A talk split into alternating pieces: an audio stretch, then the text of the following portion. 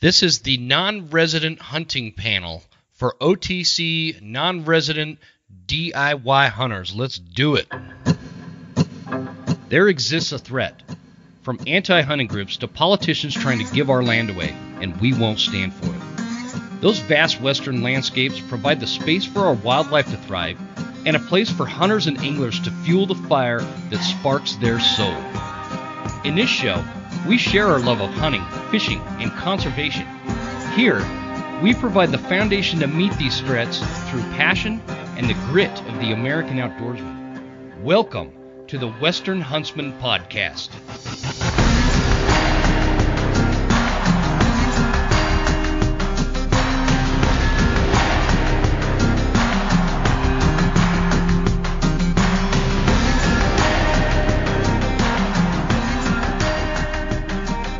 Ladies and gentlemen, welcome to episode number 70. This is Jim Huntsman, your host, and I'm coming at you from the Broken Tine studio right here in Hayden, Idaho. Welcome to the show, guys. This is going to be a really good discussion on. Uh, I, I, basically, I kind of wanted to get a bunch of expert non resident hunters, those uh, that travel out of state and uh, go hunting. And they do it basically all over the counter type kind of tags, or, you know, sometimes they're draw tags, whatever. Uh, point being is they're doing it themselves. They're not hiring a guide. They are traveling sometimes thousands of miles on the road or by plane to go hunt. And that is something that I think a lot of people get this mindset hurdle built up in their, their own minds about how difficult or how expensive or how the logistics work of going to another state to hunt. And so this isn't like a let's promote non-resident hunting. It's a those of you that are really interested in doing some non-resident hunting out of state here's here's the breakdown on as to how we all do it and and how these guys specifically do it because they they pretty much do it every year. And they're successful and they're really good at what they do and they really plan and prep and uh, have a way of you know kind of getting the message across that you don't need to build this up to some complicated overly expensive thing in your mind. If uh, if you are interested in doing it put it together and do it. You can. Uh, there's still even options for this year to to consider it. So hopefully this episode helps. You guys are going to really like this one. Uh, I've got my buddy Logan Erdman, who is from uh, Ohio, and he's a custom knife maker, and he travels out west uh, every year. And whether he's going after mule deer or elk or whatever, he's uh, he's go he goes to Colorado a lot, and he comes up to Idaho a lot uh, all the way from Colorado, and he drives. Uh, next on the list is Guy Duplantier. If I said that right, I probably didn't. I pro- I've, uh, you know, it doesn't matter how many times he tells me how to pronounce his last name, I never get it right. Uh, but Guy is the host of Western Contours podcast, and he's out of California, and he travels um, frequently every year to hunt elk. And uh, just a just a great host. Check out his podcast, by the way. That's Western Contours podcast. I'm a huge fan. I'm also a huge fan of On Point podcast, and that brings the third guest into this. And uh, that is going to be with with Garrett Weaver, and he does the On Point podcast. A lot of really good perspective. If you guys heard an episode, I had Garrett on um, a couple weeks ago to talk about, you know, well, well, the idea was we were spent we were supposed to spend a bunch of time talking about like woodsmanship, and instead we spent most of the time just talking about hunting in, in, in general. So it was a good conversation either way. So check that one out. Uh, all these guys have been on the show before. And they're great guys with a lot of great perspective, and, and it's super interesting to listen to how they kind of break down how they plan and prep and, and get all this together to do these out of state non resident hunts. So I, I hope you guys enjoy it. This episode is brought to you by Phelps Game Calls. Phelps is the uh, call of choice for for the Western Huntsman. Guys, what I really like about Phelps Game Calls is the people. That's my favorite thing about Phelps Game Calls. Uh, Jason Phelps and Dirk Durham, these are just salt of the earth kind of people. Jason took this company from nothing in his garage and has built it into one of the biggest brands in the hunting industry uh, in a short time. It's just a you know quintessential American story, and they put out great products uh, American made stuff, and it all is it's effective, it works, and you can save 10% by using promo code Huntsman10 at checkout, and I'd encourage you to check it out. I do want to throw out one more promo code for you guys, by the way. It's always in the show notes, but um, I want to bring up because of the time of year and the nature of you know the bear season. For those of you that, that are baiting, if uh, you want some of the best attractants on the market for your bear baits. This isn't the actual bait you're putting in. So you you know you could you could choose to put whatever you want in your in your barrel. Let's say you're using dog food or popcorn or um, Wonder Bread or whatever. The, this is stuff that you add to your bait as an attractant, and it's very very potent. You will uh if you do order some, get a sealable container because I mean it'll it'll light up your whole house. You, you're you you will smell it. So keep it out in the shop or, or the garage or something like that. But anyway, Bait Em 907 is who I use for that, and they have quite the track record of success in attracting bears. They also have other types of uh, you know attractants and lures and stuff. But um, I'd encourage you to check it out if you're bear baiting. It'll it'll really go a long way in helping you get those bears in and get more than just like one option, right? You're going to get a bunch of bears coming in. And so Bait Em 907, if you go to BaitEm907.com and use promo code Huntsman10, you will get 10% off on their website. And this is just something because I had the owner on the show, Jess Gann, and uh, she is a great lady, uh, great business owner, and an, and an even better bear hunter. And so she came on the show and just as a favor gave us a promo code for just our listeners uh, for 10% off. And I, you know, I don't get anything out of it. This is just uh, to help you guys. And I, I, thought because it's this time of year, it'd be good for you guys to know that information. On a uh, on another note, um, I want you guys to know that as far as being like a seasoned, highly professional podcast host, I am not one of those. And you're going to hear that in this episode because what I did is I set everything up and I, I'm kind of giving everybody, you know, we're talking about microphones and recording and this and that and the software that I'm using for, for getting everybody kind of on at the same time. Um, I forgot to turn my microphone on. So it is sounding like I'm talking into a tin can because it's just coming through my laptop. And for that, I really am sorry. Uh, I don't know how I did that other than it's just who I am. I forget, you know, important shit like turning your microphone on. So sorry about that. Bear with that uh, little audio technicality there. Uh, still comes in clear and everything. It's just not, uh, you know, the the nice professional sounding, you know, microphone sound that you usually get when you actually know what you're doing, which I don't. So sorry about that with this episode. Lastly, I do just want to throw in a quick reminder that uh, our gear shop is live with Tactacam. And uh, the Tactacam gear is basically it's all available on on my website, thewesternhuntsman.com. Uh, the the point to doing that versus going to some other website to buy Tactacam products um, is going to be we are taking about 10% of those gross profits and donating that in this quarter to Sportsmen's Alliance. And uh, I think that that is a wonderful cause. So the the goal is to generate some revenue for the platform that we split to send to conservation. Uh, and some of the, those conservation dollars are going to be going towards different organizations that I'm passionate about. And if you guys have an organization that you're passionate about that I've never mentioned or you know whatnot you feel is important, let me know because I'll I'll look it up and I'll consider it. It has to be an organization that actually spends their uh, puts their money where their mouth is, so to speak and gets those dollars to use for us hunters. So that's that's why for for in this quarter we're taking all those proceeds and that's that's going towards uh, Sportsmen's Alliance. Um, also, if you buy the uh, "Don't Buck with Public Land" T-shirt on the website, that's going to be under the merchandise tab. Uh, that as well has a 10% donation towards. Um, uh, the, again, this quarter, Sportsmen's Alliance or, or, whatever organization we're working on. Point being, this is not some temporary thing when you go to the westernhuntsman.com and use our gear shop, that is going to get you gear and you're going to be helping conservation. I think that that is a wonderful combination. So, uh, guys, if you're uh, if you're in the mood and in the market, check it out at thewesternhuntsman.com. I, I appreciate that, guys. With that, let's get after it. We got Logan, we got Guy, and we got Garrett. And this is a great conversation. You guys will get a lot out of it. Let me know what you think at Jim at thewesternhuntsman.com. And here we go. Let's roll.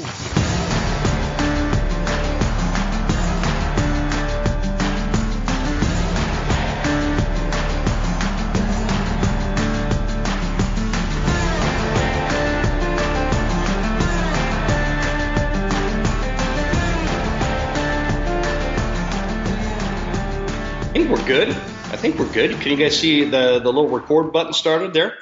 Yep. And yep. Got everybody can hear me all right? Yep. Yes, sir. Loud and clear. What's everybody drinking, by the way? I saw Logan. Modelo. Modelo. Yeah. Is that Garrett? Nope, that's uh that's Logan. Uh my buddy left him in the fridge, so fair game. Yeah, exactly. That- I have a lot of people have a 24 hour rule. I have like a 24 minute rule. If they leave them in there for 24 minutes, Oh, as soon open. as that contact's made, like as soon as the hands off the the whatever it is, that's you know, you just transmitted ownership. As soon as you put it in my fridge, it's now it's now yeah. it's it's officially mm-hmm. yours. It's ours. You know, I'm not stingy. I'll share. Yeah, yeah, yeah. I'll, uh, I, yeah, I've had these white claws. I think I was telling you guys last time uh, we were on. I've had these damn white claws in my fridge for months because I don't drink those things. I bought them for my buddy, and he hadn't been over since. Uh huh. Uh huh. I Yeah. tell you what, if you ever you ever give give me guff about being a California again, I'm gonna just bring up that damn white claw. I and you're gonna, that's what I was Good thinking. I could just send him to California, and you're gonna uh, lose all your Idahoan stature there, buddy. oh, White very claw.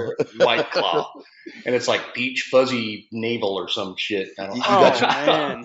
You got your UGG boots on right now too, huh? No, man, but I am wearing I in in recognition of my California friend here. Uh, I'm wearing flip flops tonight. But They're not Birkenstocks, but I am wearing flip flops because it's like 73 degrees. That's all right. You can wear flip flops and drink White Claw. You'll fit right in.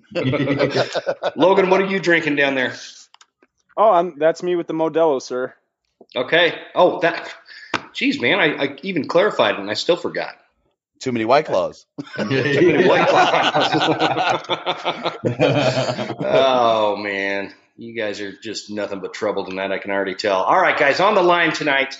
Uh, this is going to be the non-resident hunt panel, and the idea with this conversation is we're going to get uh, these guys that are super seasoned and experienced about, or, or in terms of hunting out west and, and going to different states and being non-residents and all these different areas. And for any of you haters out there that think that this is a problematic discussion, just sit down because and, just be quiet because this conversation is important. We're all non-residents in 49 other states, and uh, we all like to do it. And I think that one of the, the challenges with it is kind of the mental hurdle that comes out of the thought of traveling to other states and, and being a non-resident hunter, whether we're talking scouting or planning or, or the costs. And, and that's all the stuff that we're going to try to alleviate in terms of what many of you worry about when we're talking about non-residents. And, uh, and, and as long as you're not coming to Idaho as a non-resident, uh, we're good to go, right? So on the line, I've got uh, from Ohio, Logan Erdman. He is uh, a huge like fan of, of coming out west. He- He's he comes out west for mule deer and elk and what else do you come out west for, Logan? Um, that's it so far. No wolves Um, yet. No, well, I always get a I always get a wolf tag when I'm in Idaho. Um, I've been to Texas that. twice this year for for hogs, so I go south also. Mm-hmm. I just like to to bow hunt, really. But uh, thanks for having me. It's great to be back on, Jim.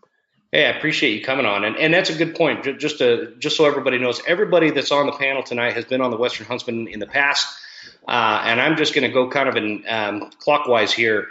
Uh, over in what did I call it last time, Garrett? The sunny city of uh, where, Oregon or something like that. Roseburg, Oregon. Um, we've got Garrett Weaver of the On Point podcast joining us. Uh, say hello, Garrett. How's it going, everybody? And then down below, from the rainy, foggy, uh, bad weather state of liberal infested California. Oh, who said that? Who said that? the what the guy drinking White Claws and flip flops. No, I am not drinking White Claws. I got I, just so the audience knows, I'm drinking straight whiskey here. Oh, we'll tell them. that. Straight. Hmm. I, I just got to sip it, or I don't. I don't want to fall out of the chair here while we're Dude, I almost made me a mixed drink before this thing. I'm like, no, I don't want to be that guy. And it turns No, Garrett. I'm- You should have been that guy, man. Uh, last time, last time I was a little tipsy when we when we got done recording. So, heck yeah, yeah, I was drinking too. so, so, Guy, uh, say your last name, Guy Duplantier. Dup- Duplantier. Um, Guy is the host of the Western Contours podcast, and uh, we have had a couple of different times we've gotten together and recorded and and uh, you know talked hunting and Birkenstocks and all sorts of stuff in the past. So we always a good time with you, guy. I appreciate you guys all coming on. Yeah, thank you, brother. I'm glad to sit down again. So the the nice thing with you guys all being on the show at, at some point in the past is we don't need to go through these long intros and backgrounds and stuff like that. So hopefully everybody's familiar with everybody. And I want to dive right into this topic. And I, I want to start this like with a kind of a round of um, bird's eye, you know, 30,000 foot view of your thoughts on traveling eh, to other states to hunt and like why you kind of not necessarily advocate for it, but why you would, if somebody asks, asks you if it's a great idea or a bad idea or whatever, why you would tell them, you know, it's, it's a great time and here's why. Uh, let's start with Garrett on this. Can you give us kind of a, like a justification? Why, why do you like to travel out of state to hunt? That's easy, man. Uh, Oregon sucks. uh, so, I mean, unless you love, unless you like predator hunting. yeah, yeah, it's kind of getting that way in Idaho, man. Man, I'll tell you. Um, I I can tell you that I've hunted. I've now hunted um, the one of the big three in Oregon. I've hunted uh, another very, very, very coveted tag uh, in Oregon for elk, and I've been on coveted deer tags for elk. And just the little, sorry, Idaho, the little pinprick of Idaho that I hunted was like an eight to twenty year tag for elk, um, just general season. Oh, gotcha. So, uh, you guys got it way better than we do, um, unless you're looking for a Rosie, then you're out of luck in Idaho. But um, yeah, dude, yeah, for sure. Oregon's Oregon's got some good opportunities if you really do know where to look and what tags to put in for. But like I said, I mean, I put I got an eight year uh, preference point tag last year, and I struggled hard. And um, when I went over to Idaho, just deer hunting, there was elk everywhere. I was like, what the heck? Like, and we saw plenty of Uh, deer. you and everybody mispronounced. nice. You mispronounced Wyoming. I've actually got the Wyoming regs right in front of me too, because I've been looking at Wyoming, and and um, I think next year will be the year I pull the trigger on it. But I'm just building points in Wyoming right now. But um, Yeah, me too. Yeah, I mean, Oregon, Oregon's. If, you, I'm serious, if you like to predator hunt, Oregon is a fantastic state, and I would beg you to come over here and help kill some of our predators. So. Are, are you talking like bear, mountain lion, wolves? Get, what, what, Um, what do you mean? Bears and mountain lion, um, wolves. Um, probably are going to be, uh, you know, who knows when they'll be legal to hunt here. Um, the feds just gave the basically. I, I just got an email for the wolf update, um, which I subscribed to in Oregon. That um, I think Trump actually did something with the feds to where they had to give control to the wolf management to Oregon. uh, Yeah, to he, he, he del- delisted him. One of his kind of uh, right before he left office there. yeah, one of his parting gifts to the uh, to the left. um, but so you know, I mean, that's a great step, you know, in us being able to do what we want to do. But Oregon is extreme. You know, Oregon's like Oregon, Washington, man. They're like a little brother and sister to California. I mean, we we whatever they do, we follow suit very quickly. So Mhm. um, you know, who knows if we'll ever be able to hunt them, but uh, we do have a lot of bears and we have a, lot of cougars. Um, probably actually double the uh, population um, uh, goal of cougars in Oregon. We have, I believe, over 7,000 cougars, uh, for sure over 6,000. But um, back when I was a kid growing up, Man. going all the, all, to all the ODF and W meetings, the management goal was like 3,200. So, yeah, um, which should not have changed. So we have close to double or over double the amount of cougars that we need. can you guys hound hunt cougars in Oregon? No, back in '94 it was uh back in '94 was a horrible year for hunters across the United States, especially Oregon. We lost the uh, right. It was a hound hunting ban. Um, so now we have to pay you know government agent agents to go out and hound hunt. So Doesn't that make sense? So instead Yeah. of generating revenue by selling mountain lion hound hunting tags, uh, the state takes taxpayer dollars to pay professional hunters to go in um, at, a, at a great cost, and the management goals are still not being met. Really? not even close. And and then also on top of that, now I don't know how deep you want to get into this. Now we have quotas per area. So like for example, if we kill let's say 200 cougars, it's not this isn't the number, but 200 cougars in Douglas County, then that's that's it. That's it for Douglas County. We can't kill any more there, even though we have way too many. It's just really silly. It's just really Yeah. silly. So um, you know, it's it's it's it's tough, but you know, guys are out there actually starting to become. So there's a few handful of guys becoming quite successful at calling in cougars, hunting them in Mhm. the winter, just literally walking them down without hounds, just walking them down. And um, you know, kudos to those guys. Those guys are savages that are doing that. But Yeah, yeah, that's sure. why I started hunting out of state, man. I just So- started getting tired of uh, of of Oregon's lack of opportunity and quality. Gotcha. Well, and that's a that's a pretty easy justification. So yeah, Yeah. you you just want more opportunity outside of Oregon, and that's why. And what all states have you hunted? Um, I've hunted Alabama and California, and uh, not a state, Africa. Uh, I've been out way out of state, and then um, I've you know those are the only states I've hunted, or in Idaho, excuse me, and Idaho. In Idaho. Yep. Um, and I've got Hawaii and Alaska and Wyoming in my crosshairs right now. Um, so yeah, Sweet. yeah, I'm, I'm definitely broadening, broadening out, but access deer is on my list. Uh, Alaska, like everybody, is on my list, and then yeah, we'll, we'll see where that goes. Nice. All right, Logan. Let's go to you. Why why do you travel out of state? Why would you recommend somebody else does it? Um, not to uh, copy Garrett's answer, but uh, kind of same reason. Uh, uh, Ohio kind of sucks. Um, I there's, Except that giant buck you got this last year. I mean, I wouldn't be. Yeah, well, I mean, there can be some good whitetail hunting, but Mhm. literally, I shot that thing in somebody's backyard. Like, yeah, you know, uh, it's on a residential management program with the police department.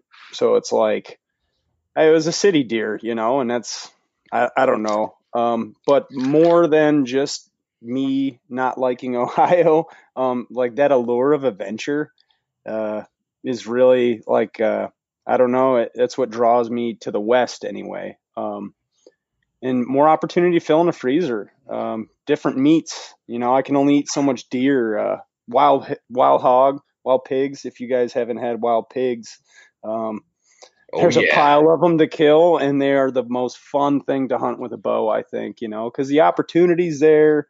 Um, there's usually like not much of a bag limit. You can just you know empty your quiver out or. Yeah, I, I don't know, and I, I love pork chops, so um, there's there's a lot of reasons that I would recommend. Like, go to Texas, get your bow, and just go get you a pile of pork chops because you will have a blast. Uh, bring a bunch of friends with you. The camaraderie, um, it can be a trip of a lifetime. Um, Yeah, some, some of my best friends, that's that's all we talk about. Like, man, you remember that time shit faced drunk in, in Texas, like playing cards, and it's just like, yes, like I'll, I'll take that to the grave with me. So you know, what, what is a what does a non-resident tag to hunt hogs in, in Texas cost? Um, you just buy a license and it's it's uh I don't know, it's very affordable. Is it Um, okay? Okay. If there's so much private land down there, so you might have like 350 bucks into a hunt.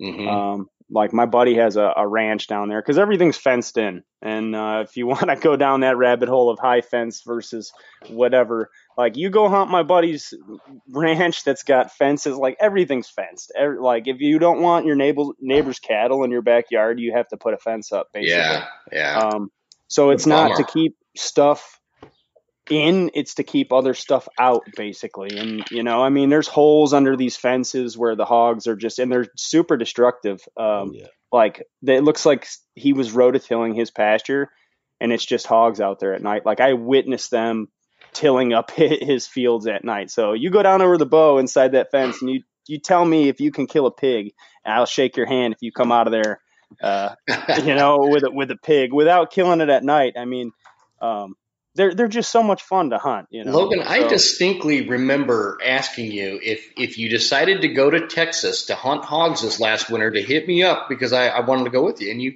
you totally blew me off. My heart's been broken. Well, uh, we can always go again, man. Um, that's uh, we we had full house each time. He he likes to keep it low key, but um, Yeah, whenever you're ready to go, man, let me know and I'll set it up. It's uh, it's a lot of fun. I uh, That'd be a I ball. love it down there. Yeah, that'd be Um, a ball. What all states have you hunted, Logan? Oh, um, well, I've hunted Maine for black bear. Um, killed a bear in Quebec.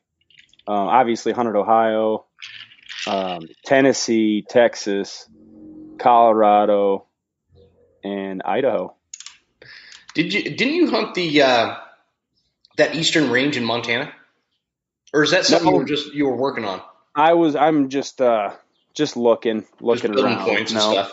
Gotcha, gotcha. Yes, sir. Um, But um, same thing. My uh, Montana's in my crosshairs and Wyoming as well. Um, You boys better get basically on Wyoming. anything Mhm. anything I can shoot with the bow, I'm looking at. You know. Yeah, yeah, for sure. Well, and and like I said, you came you came to Idaho, uh, basically up in my neck of the woods last year, and, and got that big bull um, simultaneously while I was being unsuccessful on uh, a little south of you. So it was it was pretty cool watching that I'll come be together I'll for be you. back this year because uh, I managed to get a tag. Did you? So yeah, I was yeah, wondering, miraculously. Yeah, yeah, I was wondering. They sold out quick, and and uh, I just got a, from a, on a personal note. Logan is a custom knife maker, and and uh, he's the only one that I like because most of the custom knife makers like send me message after message after message about wanting to buy their knives, and they're usually from like Nigeria or some That's shit. no, that's the Pakistani Damascus, buddy. Yeah, yeah, that- Yeah, so Damascus Well, guy, you Logan- think you should add more knives to your collection. and guy's Logan, everywhere. Logan makes these these badass knives, and my wife like rants and raves about the knife that you sent me to all her friends and family. She's like, "Oh no, come here, check this, check this knife out. Jim's got a podcast, so he got a knife." And and she just goes on and on. She'll like demonstrate it like she's doing an infomercial on uh, cutting a tomato or something. It's it's pretty cool, man. So I appreciate that is I want to throw that out there. But uh, let's move on to Guy. Guy, uh, where all have you hunted, and why do you advocate for it? Out of state. Uh, Texas, Colorado, Wyoming, Colorado again, and uh, Arizona. Um, man, I have to, right? If I want to chase the mighty wapiti, dude, I, I got to get out of California. Um, you know, we have all three species. Uh, one of them is endemic to California, and that's the tule elk. Um, but it's a once in a lifetime unless you're going to go blow, you know, 15, 16 points on a cow tag, which isn't happening. Um, I've been a max point holder in California for two years now. I probably got Uh-huh. another four to five to go. And, you know, if I want to chase elk, man, I got to get the hell out of California. Um, you know, we have great opportunities on, on just about everything else. Uh, you know, Logan's talking about pig. I mean, I, you know, in my opinion, we, we have, uh, we're probably number two in terms of, you know, pig hunting. Um, in the States, we have great blacktail hunts and, uh, mule deer have been on the uptick, uh, in the last few years, in my opinion. But Yeah. yeah, man, to chase elk, I gotta, I gotta bounce out of state, man. Are you are you doing spring bear down there in California? That is that another effing California joke, buddy? No, no. I, was- I was just curious after after maybe you No. had you, you like probably went and played golf with Senator Wiener in uh, San Francisco. no, I know. I was just for- that- he asked- le- legitimate question. He asked for his if you had a white claws out of your fridge there. Yeah. No, dude. they- So, uh, no, we have no spring bear Claws. season. What's that? man, you- I'll send that shit right back to you. I said we have no spring bear season. We only have fall bear. Oh, Um, that's right. never- I knew that. Yeah, we never we never make our quota, uh, but yet they won't extend that season or give us a second season on them. You know, just because it's the beautiful state of uh, Peter Republic um, that that carries more weight than science and data from uh, Department of Fish and Game, man. So, yeah, Do you do you being in your shoes, guy down there? I mean, you're like this, um, you know, well-known Western hunter that lives in California and and uh, got this great podcast, and and it's like, you know, it's it's a huge focal point of your life, hunting. Do, do you get nervous about the future of California and being a resident there, and and and kind of meshing that with your your hunting lifestyle? honestly, I get nervous looking at any place right now in terms of the future of hunting and what we're up against. Um, Good point. I, Yeah. I've never, I've never felt like it was something that I was going to have to fight for, for, for us, for our generation, you know, and we, and we say that quite often, right? We want to preserve this for future generations. Um, and this is the first time in, in my hunting career in my life that I felt like we're, we got to fight for it right now, man. Um, Yeah. I think it's at risk across the board. If you look at everything that we were, that we've seen since, you know, January 1 this year, uh, the onslaught has been, uh, has been phenomenal, man. It's like blitzkrieg from them. God, man, it's been crazy. It's been yeah. just like, and not just California. I mean, it's just been everywhere. You know, yeah. trapping bans in New Mexico. Um, you know, the reducing resident or non-resident tags in Montana for for the outfitters, and I mean, I can just go on and on and on.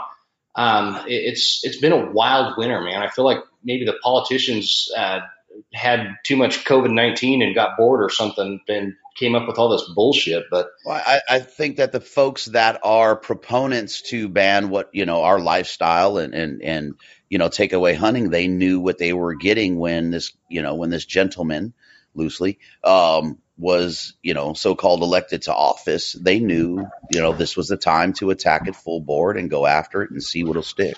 And that's exactly mm-hmm. what they're doing, trying to yeah. wear us down, man. Death yeah. by a thousand cuts. Yeah, for sure.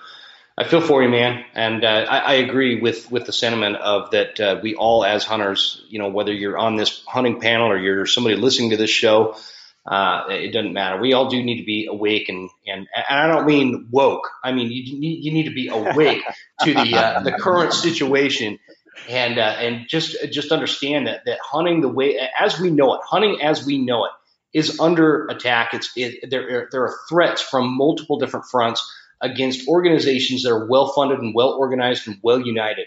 And um, you know, we can go down that hole all, and we usually do on this show every time. So I'll try to keep us off that. Let's let's get back to the non-resident topic, I guess, huh? Because I'll go I'll go off on a rant. it's it's almost important if, if, you think about it, Jim. It's almost important to that conversation, right? Because a lot of why we fall victim, if you will, to those onslaughts is because we're so divided as a demographic. You know, hey, I you were just talking the same mess, right? Stay out of Idaho, go to Wyoming, whatever. Yeah. We, we say that as you know as as fun banter, but there's some truth to that, man. And people um, get, but people get vicious with that. I mean, I say it jokingly, and right. and you know because, but people get they take that to like the next level. And what they don't understand is anti-hunting organizations they pick up on that. They know. So they exploit one of those sides or one of the other sides. It's and that's what we have to pay attention to. It's not like, you know, we're we're all just holding hands like like like a bunch of these anti-hunting organizations and sing, singing the same kumbaya song around the fire. We all have these these major divisions that are, and I think Garrett and I talked about this on on the last mm-hmm. last time we we were on, and and he made a really good point um, Garrett, where like if you think about it, if you were an anti-hunter personally, you'd have a pretty good strategy to go about this, and that is exploit the divisions amongst mm-hmm. hunters. What do you guys think? They're, they're doing it. Look at the trapping. Look at the trapping bans, right? Mm-hmm. And, and as sportsmen, as sportsmen, we should be getting behind the trappers. Uh, again, a death by a thousand cuts. If they can affect the trapping, that's just a, a, a rung in the ladder, so to speak.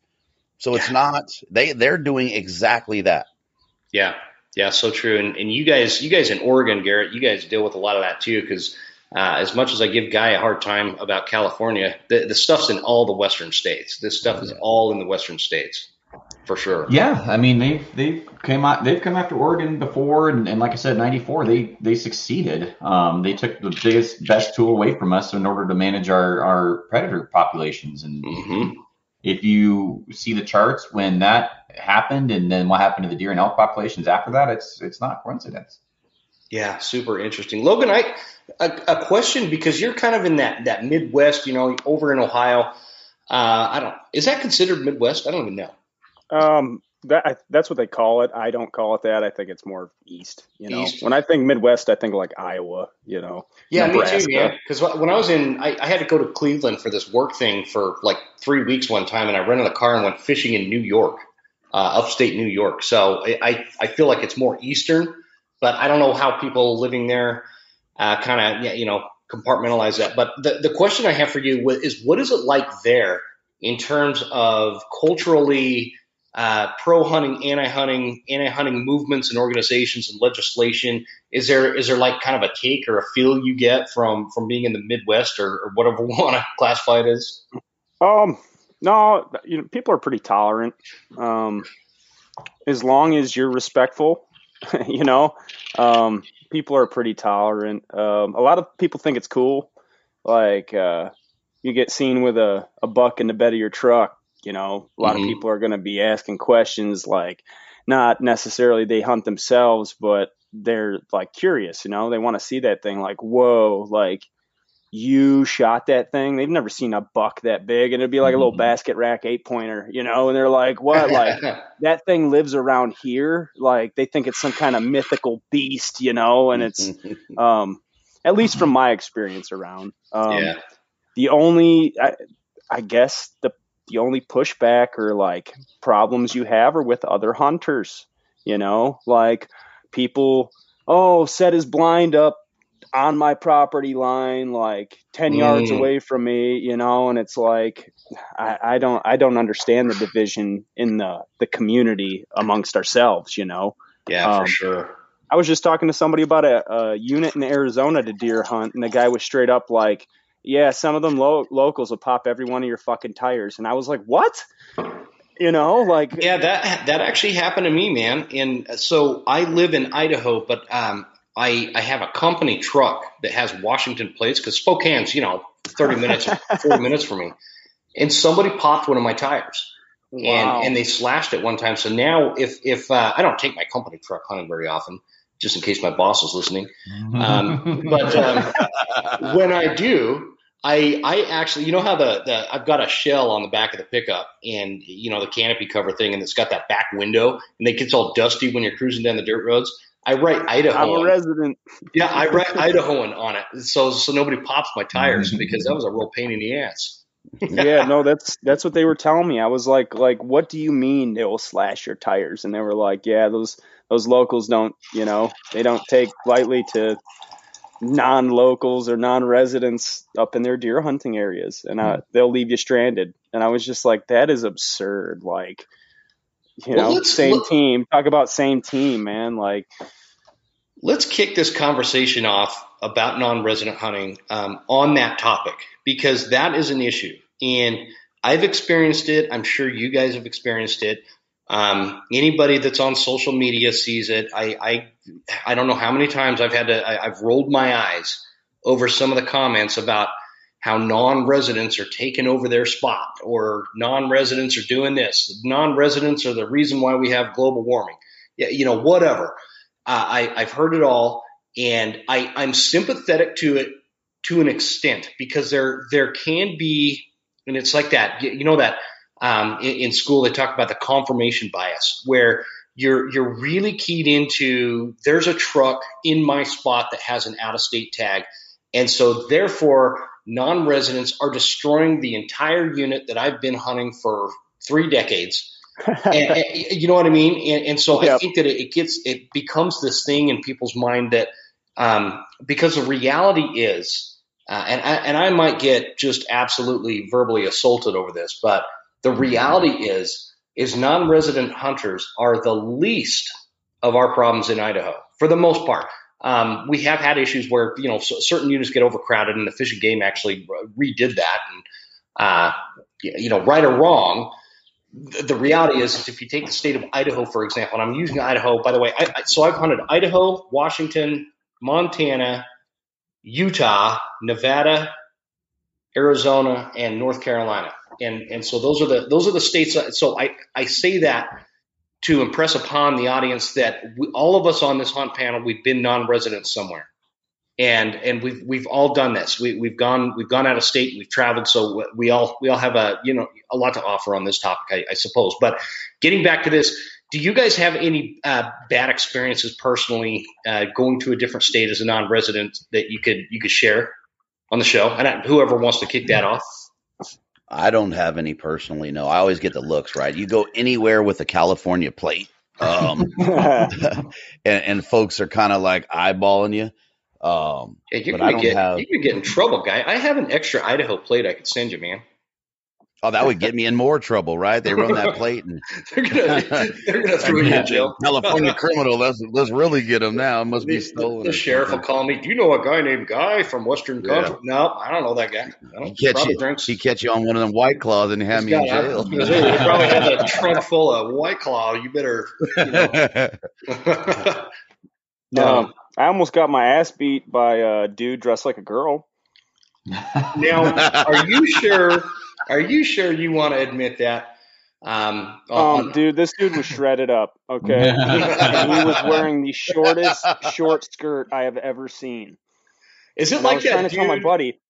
Go ahead. Go we ahead. were headed to Colorado to Elk Hunt, and I'm trying to tell my buddy like, "Yo, check." Like, I'm pumping gas, and he's across the pump, and I'm like doing a head nod, like, "Look, look over there." And my buddy's oblivious, you know. Mhm. And that dude straight up was like, "You got a problem, bro?" And I was like, "Nope, nope, I don't have a problem," you know. And uh, he was intimidating. Dressed like a girl or not, he was intimidating. But uh, that's But- about the closest. But it wasn't like you, you didn't almost get you didn't almost get your, your ass whipped by a Sheila because you were a non-resident. It was because he thought you were giving them Oh the, the evil no, eye. just because I was trying to tell my buddy to to look at what was going on Mm. over there. Yeah, my fault. You know, I'll take all of the blame for that. You're but, gonna uh, get canceled, dude. Oh yeah, I'm sure. yeah. No, it's okay. He was he was intimidating. What uh, props to him. You know, I wasn't about to fight. yeah, yeah, for sure. I wouldn't either. Who want to get their ass? You couldn't even take the chance on that, dude. Dude, I you would would have got run. That'd have been your ego would have never lived. Exactly. Now, I now, think, my I luck, think that man, was somebody Nebraska. somebody would have gotten that on camera of, of Jim Huntsman getting his ass whipped by a dude in a skirt, and uh, it would have been on, on Facebook and stuff. So I would have just run. What about you, Garrett? I think that dude lost a bet because he was not happy. Um, I, you know, I've never had any issues that I haven't had in Oregon. Um, you know, with other hunters being douchebags, but that's about it. Um, I've never had uh, anybody call me out for having the wrong license plate or anything. So, yeah, um, That's good. But I, you know, I I know that um, there's plenty of stories out there where you know Corey Jacobsen was hunting Oregon and somebody said go back to they saw his license plate and left a message on his windshield saying go back to where you came from. Oh yeah, I heard about that. Yeah, this is for Yeah, I mean, residents only. those guys are out there, man, and those guys are probably you know not very successful hunters, and they're looking for any excuse or any edge that they can get, and if that's scaring off, you know, I'm not ever going to blame unless you literally walk in on a bull and you're like, hey, what's up, dude? I'm gonna crash your party. Um, you know, I'm not gonna blame somebody for me not being successful. You know, like Yeah, just I don't I don't my mind doesn't work like that. So um, I have had plenty of opportunities that have been busted by other guys dir- directly or indirectly on purpose. Yes, um, both. But um, if you're if you're writing that message on somebody else's windshield or you're you're, you're popping valve stems, which is around here is what guys would do, um, or they'll slash your tires. Um, or they'll just pull your truck off the freaking road with the with, with a winch so they can get around you. Um, you know that's happened a few times. Um, but if you're if you're that guy, then you probably need some soul searching. I'm like, why am I doing this? Is it because I'm a, such a crappy hunter that I need to do this? Like I, I just don't even understand where that where that thought process comes from. But I think that has more to say about them than it does about the out of stater. yeah, that's a great point, man. And I think I think one thing that comes out of one thing that I've noticed with with the whole thing that I, I want people to understand that it doesn't matter if you're hunting in state or if you're hunting out of state as a non-resident. There is going to be a certain uh, percentage of people that are just assholes for the sake of being assholes, whether they were hunters or not. They're just assholes, right? That, that, there's no getting around that. But the, to your point that you were making, um, I think that it's also you know, hunting is a very emotional thing. It's it's a it's an attachment to like our soul, and we we want to get out there. We want the success. You know, it's been compounded by social media and the stress of uh, you know having to not not having something to post to get a bunch of likes and and getting caught up in all of that. Um, there there's something highly emotional about hunting, and and I think that like when when somebody's not successful, instead of taking the time to, to kind of look in the mirror and, and say, okay, why didn't I notch a tag this year? Did I not go far enough? Did I not plan well enough? Did I not scout well enough? Did I did I do this? Did I do that? No, instead it's a lot easier to sit there and be like, okay, I didn't get an elk because the wolves were everywhere. The wolves are blood spurt, you know, they're bloodthirsty, they're they're killing everything in sight, they're spitting ass, dead carcasses everywhere, right? And and I'm not saying that there is not a problem with wolves in the state of Idaho. I'm a huge proponent for for reducing wolf numbers, but I don't use it as an excuse because I know when a wolf is in the area and I move to the next drainage. Same thing with non-residents. Because non-residents might be in your area, with the exception now again, I have to I always have to throw out a disclaimer that there are particular units in every western state that have a higher ratio of non-residents that come in, and it's it's a little bit uh, they, they they do get overrun, and and I, I will be the first to admit that. But as a resident, you should have the opportunity to choose other units because you should know where those units are that get overrun by non-residents. So that's kind of your fault.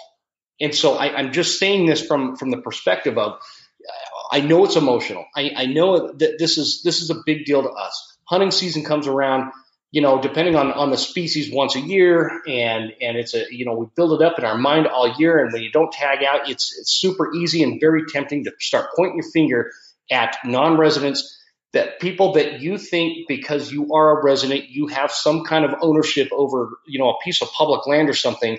Um, and, and I, I've, I've been guilty of that as well but I want I, am hoping that somebody out there listening to this will will kind of take this message and really think about am I using non-residents and all the other excuses out there in the world as an excuse as to why I didn't tag out or did I really screw up?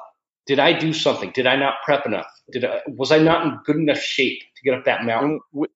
Jim, um, Randy Newberg actually talked about that with Corey Jacobsen um, an Elk Talk podcast. I believe it's episode 62, crowding residents and non residents. And um, he breaks down the Montana situation mathematically with like last year we had X amount of new residents move to the state. Mm-hmm. And if 10% of those new residents are hunters, which I'm sure more than 10% of those are hunters, then you're going to have X amount of new applications. He relates it to, to point creep and the amount of trail heads being crowded. Like it's just just go listen to that that episode if you think that okay. you know, everything that you just said. Uh, you know, uh, uh, he backs I, it up mathematically. you, you, can't argue with the math. What the hell is Randy Newberg been, man? I haven't seen some of his mm-hmm. podcasts getting released lately. I gotta, I gotta hit him up here. But you know, on a on a side, total side note here, I just figured out why. So I'm sitting here, we're recording, and I'm like, I'm sweating like a one-legged IHOP waitress. And I, am like, why in the hell am I sweating like that? And my freaking heater is on full blast behind me. Let me turn this off. Gosh, it's like 75 degrees today, and I've got the heater on full blast. Okay, hey Jim. Hey yeah. Jim, you, so you said something in there, man, and I and I have to say something about it, right? You said you were talking about outside pressures uh, and and you know wanting to post something on social media. If mm-hmm. that's the reason that you're in the woods, um, chasing whatever it is, you're in the woods for the wrong flipping reason, man. totally right? If you're if man. you're looking if you're looking for that validation from social flipping media, you, have got it. You've got it effed up. You've let's, got your priorities. Even, yeah, they're yeah. Let's not even pull punches on that BS. Mm-hmm. Yeah, that's a great point, guy. Yeah, the, totally. Um, I just, yeah, it all boils down to the basic premise that as hunters, we all, we all got to remember this is, this is like the, the thing that I always try to say. We've all got the same end game and goal in mind. We want full freezers. We want the wild adventure and, and we want those memories. Um, and, those are the same goals. Every hunter has them, uh, with the exception of some of the, the folks that, uh, you know, are, are, just this, this, you know, like the hedge fund managers that go shoot something as a trophy for their office that, that differs. I get that. But the, the, the most common hunter, the, the folks like us, we all have the same goal and objective. And so I, I think everybody, I wish we could all calm down. All, you know, I know that's a, that's a tall order. So I, uh, I emptied out my nicotine bottle for two guys packing out a bunch of bear meat on, uh, just miles deep in a trailhead in Colorado. Uh, it was like midnight. You think yeah. they cared right then and there what state I was from? No, they were like, just thankful for the help, right? Right. You know, uh, a couple mornings previous to that, they might have been bitching about me parked there, like, uh, Ohio plates, huh? but you, ne- you never know who might be helping you out.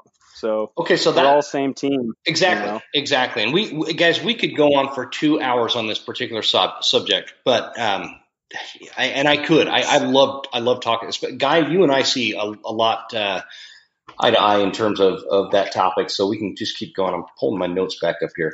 You you just said something, Logan. Um, seeing your Ohio plates, and that leads me to the question: When you guys go out of state, with the exception of you, Garrett, when you went to like Africa and you're going planning on going to Hawaii and stuff, do you guys recommend driving or flying?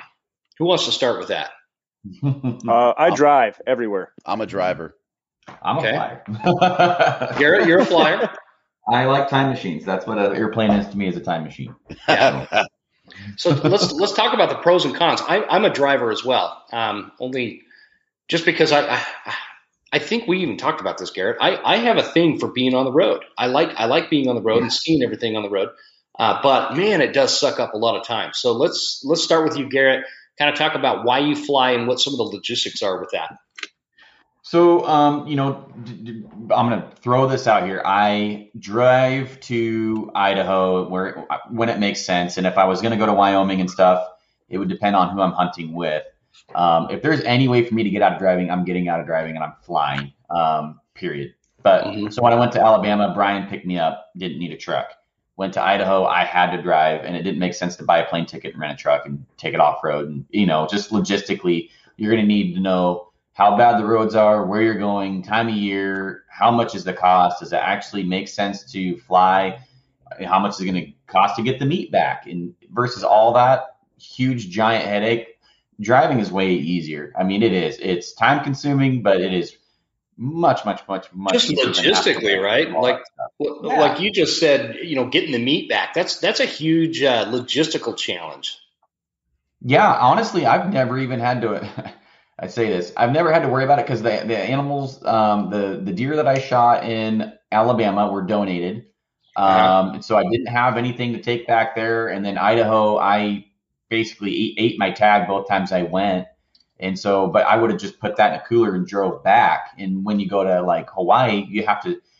You can get totes, styrofoam totes or coolers, and you have to ship it back as baggage and stuff. And so, Mhm. Um, you know, there, there's ways to do it, but um, if you're looking to make it, it the easiest on yourself, just do, just drive. I mean, that's the best. That's honestly the best way. Uh, but if I'm hunting really out of state, I'm probably having a buddy that either lives there. Now that I have a buddy that lives in Texas, I have, um, you know, you. If I wanted to go fly over and meet you somewhere near an airport, I could do that now. You know, Mhm. like. Um, or, or if I wanted to go meet Guy somewhere in California, I, maybe I could fly down there. It's cheaper than shit to fly, you know, to some of these places, and it would make more sense for me to do that. Um, I, I literally hate driving. I do it all the time for my job. Um, you know, a lot of days it's four hours plus in, in, in my seat driving, um, which compared to other guys I know is less. But um, for me, I really do not like driving. I really don't. And so Yeah, um, it, it's just it's just a personal preference, man. totally, totally personal preference. What about you, guy? Uh, man, I I like to drive. I'm I'm sort of like you. I like that window time, and I do a bit more than Garrett, uh, road miles a day. and it's and it's southern Southern California traffic. But you know, for me, I don't I don't want to run the risk. You know, you you send your bow or your rifle through, you know, check, and you get you land, and then that bow or rifle's not there with you. Your hunt's Mhm. ruined until it gets there. Um, but I really, you know, for me, I, I really like the freedom and the flexibility, right? If we're getting our butts stomped and I want to extend that hunt, um, I can extend that hunt and then time off of work. Um, I, I've made that a non-issue for me, uh, in September. So What do you mean by don't that, guy? What what what do you do for a day job? I'm a heavy civil superintendent. So I do, uh, heavy civil construction, man. Gotcha. So I'm like area- big highways area and bridges and stuff. Yeah. Highways, bridges, airfields, dam stuff. Sweet. and I've committed to myself to work as little as possible in September and uh, you know chase the passion and we're in control of that destiny um, and I don't want to use somebody else's saying but we only have so many Septembers that's true as hell especially when you hit that 40 plus mark so Shut you know, up, that's where guy. I'm at man I'm just saying man it's the truth right we're in control of that we can choose to do it or we could choose not to do it. So I'm choosing to do it. And, you know, I, I save all the days I can, um, for September, man. You know what? My wife and I are. Um, we, we don't watch a lot of TV, but sometimes we do get into like an, a, a show. And we're watching this show. Have you guys ever seen The Americans uh, on, on. Netflix? Like the Russian spies that are living in DC? No. Anybody? Okay, it's, it's pretty good. Well, we just started it. But you know what's scary about it? So it's based in like 1981. I'm like a toddler in 1981. And the, the main characters are, are around the age I am now and I was I was sitting there watching. I, I looked at my wife and I'm like, you know what? Like if that if these were real people in 1981, 1982, 1980, um, they would be like 80 years old today. My wife's like, stop, because they're because they're our age, right? You know. So I think about that all the time. Uh, I I probably I'm probably weird, man. I think about stupid shit like that. But um, Logan, what about you, man? T- give us uh, your take on driving. Uh, similar similar to a guy. Uh, I'm a driver. Uh, it's nostalgic, you know. Mm-hmm. You get your, you know, your hunting buddy, whether it's your wife or your your buddies, and uh, you know, you hit the road. You, you've been packing. You know, you got your mixtape and a case of beer and some Marlboro Reds. Jeez, man. No, in, maybe- in Ohio, they don't, You don't. You guys don't have like digital downloads or what? What's going on? no, man, I'm just saying it's Mixtape. nostalgia. You know, you just you pack up with your boys, you're ready to rock. You hit the open road, and then it's like Yeah. cornfield, cornfield, cornfield, cornfield, cornfield. You know, it kind of sucks when you're when you're doing it, but uh, uh, I don't know. I can stop and piss or sleep when I want to. Uh, it's more of that allure of adventure, like I was talking about earlier. Like you never know what side road you're gonna end up going down. You never know. You might get your ass beat by uh, some dude dressed like a girl. like it's fun, man. It's fun. Some of my some of my favorite memories. Uh, dodging, Bruce dodging, Jenner of South Dakota about beat your like, ass. dude, getting getting run off the road by semis. Like I seen a four by eight sheet of plywood on my way to Texas, about thirty foot in the air. It blew off of somebody's trailer. I mean, pretty dangerous, pretty awesome. Like, uh, Super dangerous. My wife and I had a- that. had you a wolf. worth, right? my my wife and I had a wolf come out and just stare at us somewhere in Montana, right in the middle of the road. It was chasing a mule deer buck. Uh, I mean, and these are things like I'll remember for the rest of my life. And it's just, I carry this mentality like I work all year. I was disciplined enough. Um, as soon as I get in my truck, pack all my stuff, and start driving, that's a successful year to me. It doesn't matter if I eat my tag or not. Like I got my tag, all my bills are paid, all my anxiety is at rest because I was disciplined all year and I'm finally doing it. That's like it. that's a success for me Yeah, great point, man. you know and i i can go anywhere like i was saying uh you know i take all of september off like that is my that is my huge thing is time off um i worked really hard to become like a master fabricator and probably one of the best welders in my area not to be you know cocky or anything but that's like my demand like uh, that was why i changed jobs is uh, my old job was bitching about too much time off to hunt and this place bitched less and paid more so you you know money talk. I talks can't beat that deal, man. No. no, so I got all of September off, basically whenever I want off to hunt. Um, not paid time off, but time off, which I'll take it. You Yeah. know? Yeah, for sure. Um, Yeah.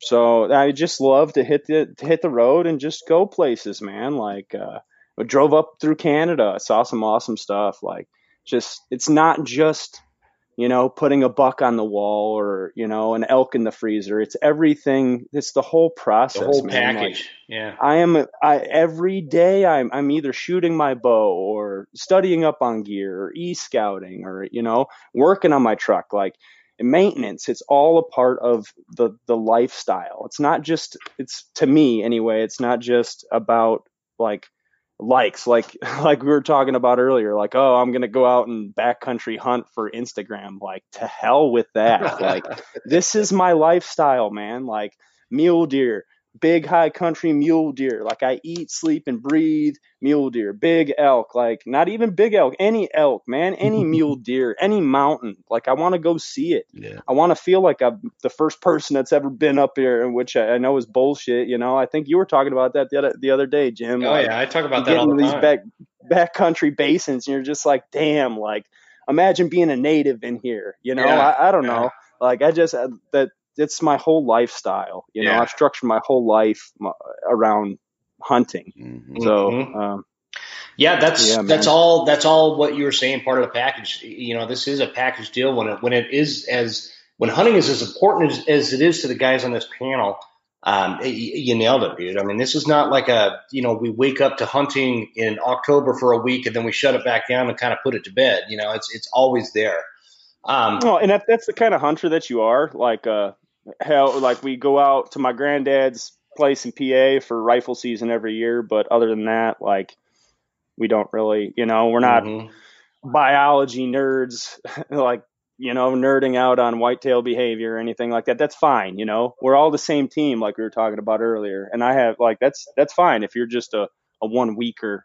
Yeah, you know? no, totally. Um, the main thing is we stick together and we have respect, you know, like I'm not better than you because I'm a backcountry hunter. You know, I don't think you're less than me because you're just a a weekend warrior or whatever, whatever the case may be. The, exactly. To me, we, we need to stick together. I mean, shit, know? that's that's really what we all are as weekend warriors, unless you know you're getting paid to pursue it. Um, 98, 99 percent of us are weekend warriors. You know, and some of us just plan for a longer weekend all year. September is my weekend, brother. Yeah, buddy. Pretty much. Pardon the interruption, but we got to talk about the show sponsors because they're the ones that make this show possible. I want to start with SKRE Gear. SKRE is extreme mountain gear. It's high performance hunting attire and gear, scientifically tested camo patterns, and all backed by a great company. And I wouldn't recommend it to you if I didn't fully believe in it. I've, I've run the SKRE for a, a couple of seasons now, and I tell you what, if you want to compare the, the quality and the durability and the effectiveness of this gear, go for it because you're going to find that you're not going to drop a fortune and you're still getting all the benefits of what you can see out there with in terms of high-end gear. They offer a complete layering system for all terrains, for all conditions. It's gear designed to adapt to the weather. It's rugged. It's backed by a lifetime guarantee uh, and warranty. And what I really like about it is the VIP sizing and exchange program. So basically, if you order the hard scrabble pants and you get them and they, they show up and they're not fitting right, you just send them right back for free because they send you the return slip label that you just throw on your packaging and send it back. It doesn't cost you anything, and they replace it with a better size for you. So SKRE Gear, check them out, and don't forget at the checkout, use promo code the Western Huntsman for 15% off and free shipping. Heck of a deal, great company, great gear. All right, moving on to Tactacam. Guys, Tactacam is our newest sponsor, and I'm really excited about having them on board. If you've ever wanted to film your hunts and have specific and unique, like point of view type kind of angles, the Tactacam is the way to go. It can connect to your bow, it can connect to your rifle. They've got the film through scope. Uh, make sure you're checking regulations on all of that, and because that changes in every state. But I film in Idaho when I'm hunting and I have the Tactacam attached both to a head harness and a shoulder harness as well as like this flex mount thing so I can I can get multiple angles as I'm calling in a screaming bull elk and get it all on camera. The gear is great and they also have other cool packages like the Reveal game camera. It's a cell cam so you can set that up if you're managing whitetail property or something like that.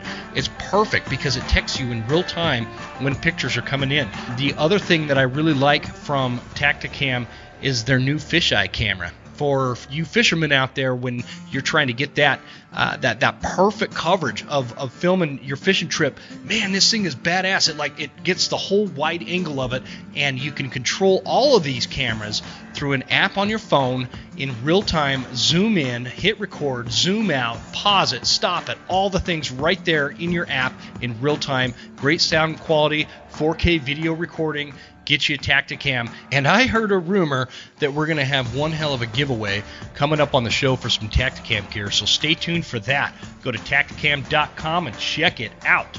Last, but certainly not least, I want to talk about Hoffman boots. Hoffman boots are high quality, high end great traction, rugged mountain boots that you need. Every hunter needs a good set of boots, and you could really drop a fortune on great boots. But the Hoffmans are going to give you everything that you can get, just like what when I was talking about with SKRE Gear, without breaking the bank. That's what I love about the Hoffmans. If there's one thing you don't want to chintz out on, it's great quality hunting boots. You've seen them. They've been up there hunting. People that chintz out on their hunting boots and they're slipping and sliding all the way down the mountain. The sole's coming off. They've got everything. Their their feet are soaked. All that is going to be prevented with a great pair of Hoffmans. I run the Hoffman 8 inch Explorers. It's a great boot, and I could personally vouch for that. But they've also got another great product called the Summit.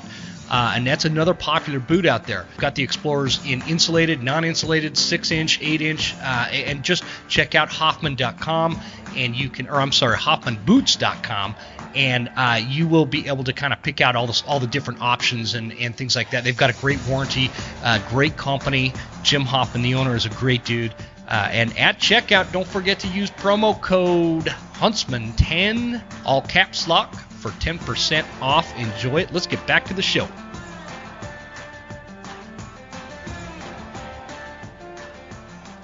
Uh, can we talk about? Uh, we we talked. Uh, Garrett was kind of talking about some of the logistics of flying and all, all, that kind of stuff. What about with driving? How do you guys plan that when you're going? You, you know, we're not talking about you're just going to your neighboring state or up the road or something. We're talking about multi states. Uh, you guys are on the road. How do you plan that out? How do you try to keep the cost down in terms of because I think I think of you, Logan, where it's like, man, you're coming from Ohio on the road. How many hotel bills is that? How much gas is that? Um, how, how many how many times have you did you have to stop at a restaurant and, or buy food or you know how do you work that out coming that far? Make sense? Uh, yeah. Um, me, I don't know if I'm a good example of that because like I, I'm like a freak. Um, last year when I drove to Colorado, I left at like 5:30 Ohio time. In Ohio time, I was in Colorado by midnight. Not like Denver, but um, like I'm pissing in bottles, man. you know what I mean? Like I only stopped. How many speeding tickets did you get? Um, well, I got one in Arkansas last year and one in Montana last year, but I'm good this year. Sweet. Um, yeah, yeah, no, and speeding tickets, that's a real thing. Uh, you have to watch construction zones because, um, like that cop in Arkansas cut somebody off to write me a ticket. Because, yeah, I that out of state thing, man, yeah. the cops will get you because they know you're not going to show up in court. Um, mm-hmm. you know, and uh, that, so don't don't speed. But um, I'll live off a bag of beef jerky and piss in a bottle and only stop for gas and. Uh, sleep when I'm tired. Basically, uh, I pack. I try to pack my cab with as much little things you know around that I can, and that be able to fit my coolers in the cab and keep the bed wide open. And I just sleep in the bed. Um, I got a cap mm-hmm. on my truck. Um, and I'll just sleep at a rest stop and just crawl in the bed of my truck. Um, I'm thinking about getting a van, like one of them high top vans, like a like a sprinter van or something like that and just kind of van life in it. Dude, have you ever priced one of those sprinter vans out? Because you'll think um, again. Ford Ford makes an all wheel drive one I've been looking at. Oh, and, gotcha. Uh, I'm not a big Ford guy, but I guess they're like anybody can work on them type deal. It's not like a Mercedes.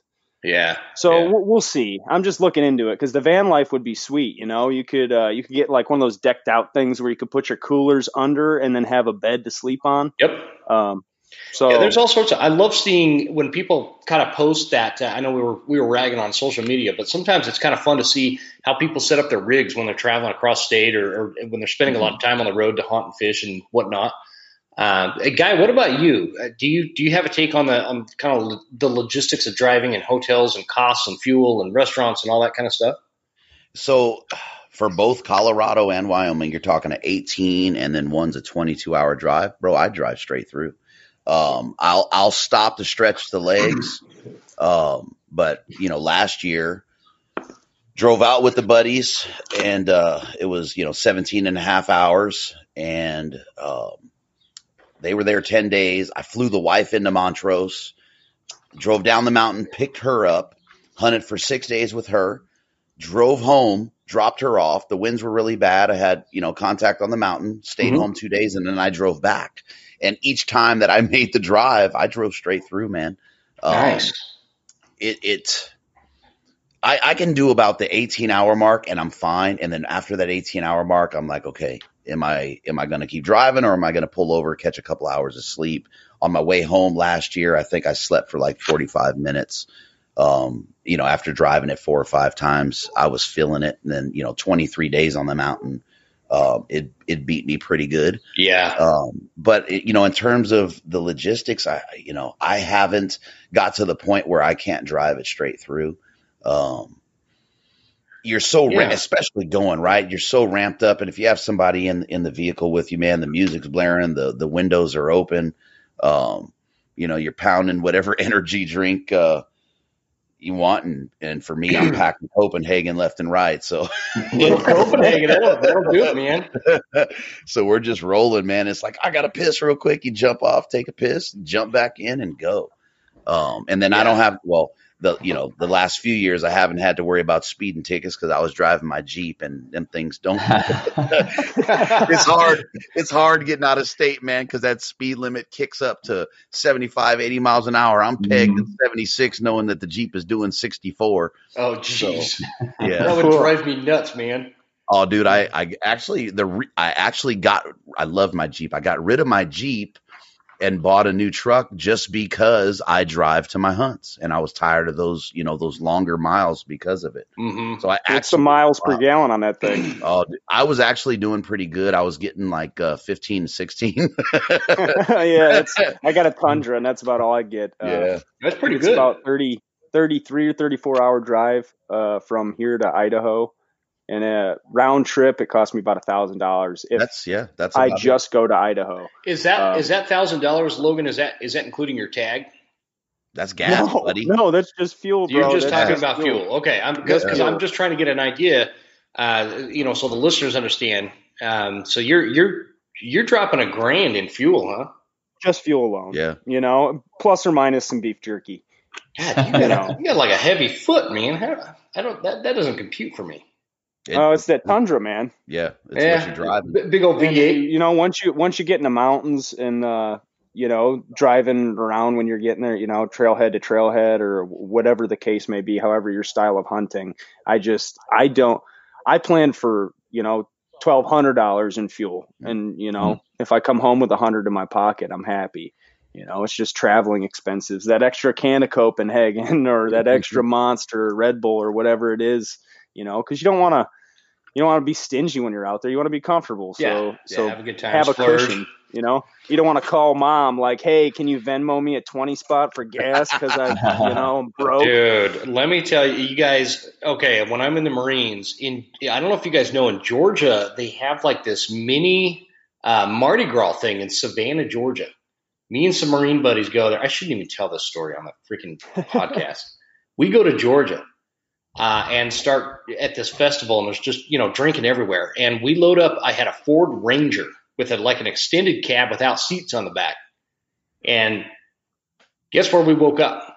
We we wake up in Daytona Beach, Florida, and we we didn't know we were there. We thought we were still in Savannah, and the only reason we knew is is because there was we were parked kind of by this beach parking area, and uh, there's a billboard that says you know uh, Daytona Beach favorite Denny's restaurant or something right here. And so we go to the Denny's restaurant, and sure enough, we're in we're in Daytona Beach, Florida, and we're all broke. And I, ha- I had to call my mom, and I'm like, hey, uh, you know, I'm like 20 years old, 21 years old maybe. I'm like, hey, uh, yeah, so we're sitting in a Denny's in Daytona Beach, Florida. Not totally sure how we got here, but uh, can you maybe Western Union us some money? This is before Venmo and whatever. Um, you know, I might cut that story out. That's that's a little extreme. What do you guys Oh think? man, see that's uh, traveling. That's nostalgic. You remember that with your buddies for for life, man. That's awesome. we were pretty we were we were a little out of control back then but um, garrett let, let's come let's come to you and i want can you kind of explain your process when you get a tag out of state and you're planning on going um, what's your planning and scouting method? How do you kind of determine where you're going and, and how you how do you kind of take care of the, the scouting aspect of it? Walk us through that process. That's a good question. So um, I'm I'm getting to the point now where I have enough friends in, in enough states that the ones that I want to hunt, or I have friends that have hunted those states, and it seems like OT or uh, you know other states people are a little more loose lipped because they don't you know that's not like my spot. That's like I'm I'm with, with my really close friends. I'm I'm pretty open with where we went um, over to Idaho, and you know it was it was like I call it like the burnt mountain of Idaho is where we went. There was people everywhere, so it's like it's not Mhm. a secret. So Sure. um, I I'll, I'll inquire with friends, and if I have like a gym over there in Idaho, and I want to, I'm like, man, I'm looking over here. I'll I'll call you, or like maybe I'll get a hold of Steve Speck, or you know, I'll, get a hold of some of these guys that I know are are good hunters. They're successful, and they're going to lead me in the right direction. I'm not asking. Um, I'm going to come to them first of all. Well, let me backtrack here real quick. I'm coming to them with questions on areas that I've scouted on onX, and I'm I'm doing the homework before I call them, and then I'm having them either validate it or I'm having them say, "Yeah, I wouldn't do that," and that way you're not relying on them to provide you a spot or an opportunity, and you feel like you earned that spot, right? Like um, if I'm just calling Yeah, you like and that. saying, "Hey, man, I need a couple, I need a couple honey holes. Can you?" I really need a kill bull. Can you tell me where to go? Or how's that conversation to go saying, hey, I'm looking at this area over in the Sawtooth unit, blah, blah, blah, blah. Um, I'm looking at camping here and hunting here. Um, what can you tell me? Do you know anything about that area? And then you can be like, oh, yeah, that, that, that area freaking sucks. Don't go over there. yeah. Crashed it. You know, it, it has, it's like the Lalo. I mean, don't. Um, so that's that's where how how I would start is I'd start on onX. I'm making phone calls to biologists. I talked to a biologist when I went over there for the first year, um, and she spilled the beans, told me elevation, um, weather. Um, if the weather does this, this is where they're going to be. Here's an area that I'd focus on. I told her how I wanted to hunt and get away from people. She gave me areas with gates that are walk-in only because Idaho has walk-in only. It has ATV friendly, horses friendly, all of the above. And I just wanted to go with my feet somewhere where I could get away from people. Yeah. And um, and she she really gave me a general area, but I also came to her with a general area. And then out inside that general area, she gave me specifics. And then she also, you know, I was asking her um, feed and el- I asked her feed and, and you know how how high are these elk and deer coming from if they get pushed from weather. So you have to ask good questions to get good answers, and you just can't expect them to to spill the beans to you without having done a little bit of homework on yourself. And so um, Go Hunt is fantastic. I like Go Hunt. I use it all the time, especially when I'm figuring out draw odds. And you'll get guys on there that are that are. It's like its own little community that actually does help each other out. Yeah. So They're not- to Go Hunt. They're not at each other. so not- you don't you don't get on uh, Facebook and be like, "Hey, not looking for your honey hole," uh, but Yeah, I'm not one of those guys. And then, and then get torn up.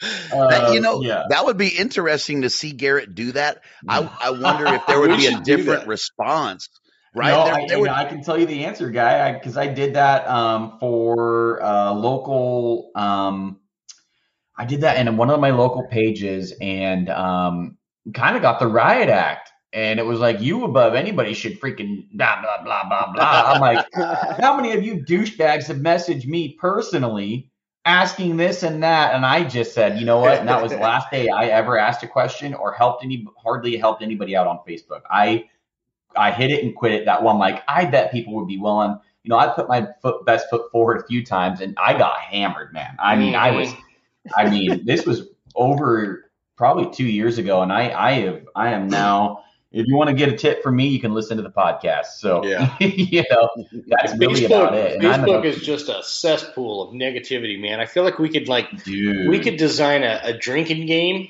where one of us we go in and we post some question, and every time somebody responds in some kind of negative or aggressive way, we have to take a shot of tequila or something. You, you know, You'd be drunk Oh. in 10 minutes. oh man, you, you'd be wait, you'd be on the floor, probably alcohol poisoning at that point. Yeah. yeah, I was gonna say you'd have poisoning. well, I mean, honestly, um, onX and Go Hunt for guys that are really serious. That's an investment. Go Hunt's not cheap, um, but What- you you do get a lot of really good information. I mean, Go you really do.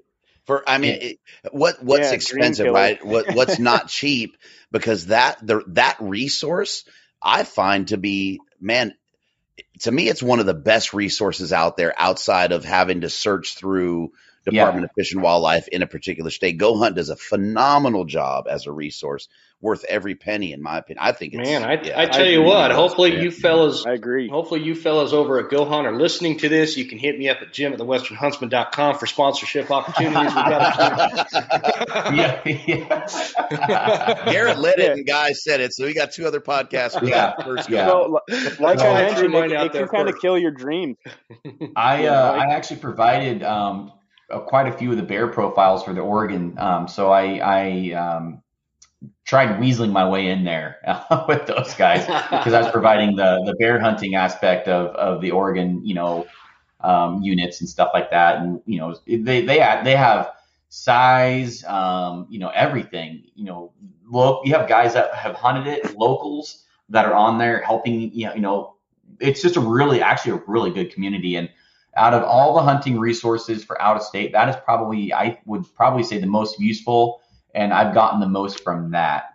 Okay, um, good that one that one website. Yeah, I mean it, it is legit. And then um, onX is is or Basemap, whatever you use. I use onX.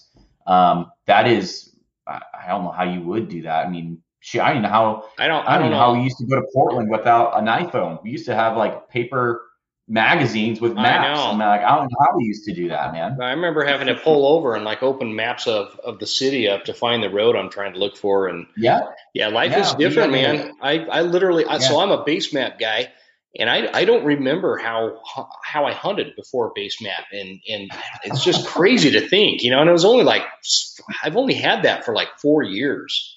Like, what did I do before that? I never used GPS.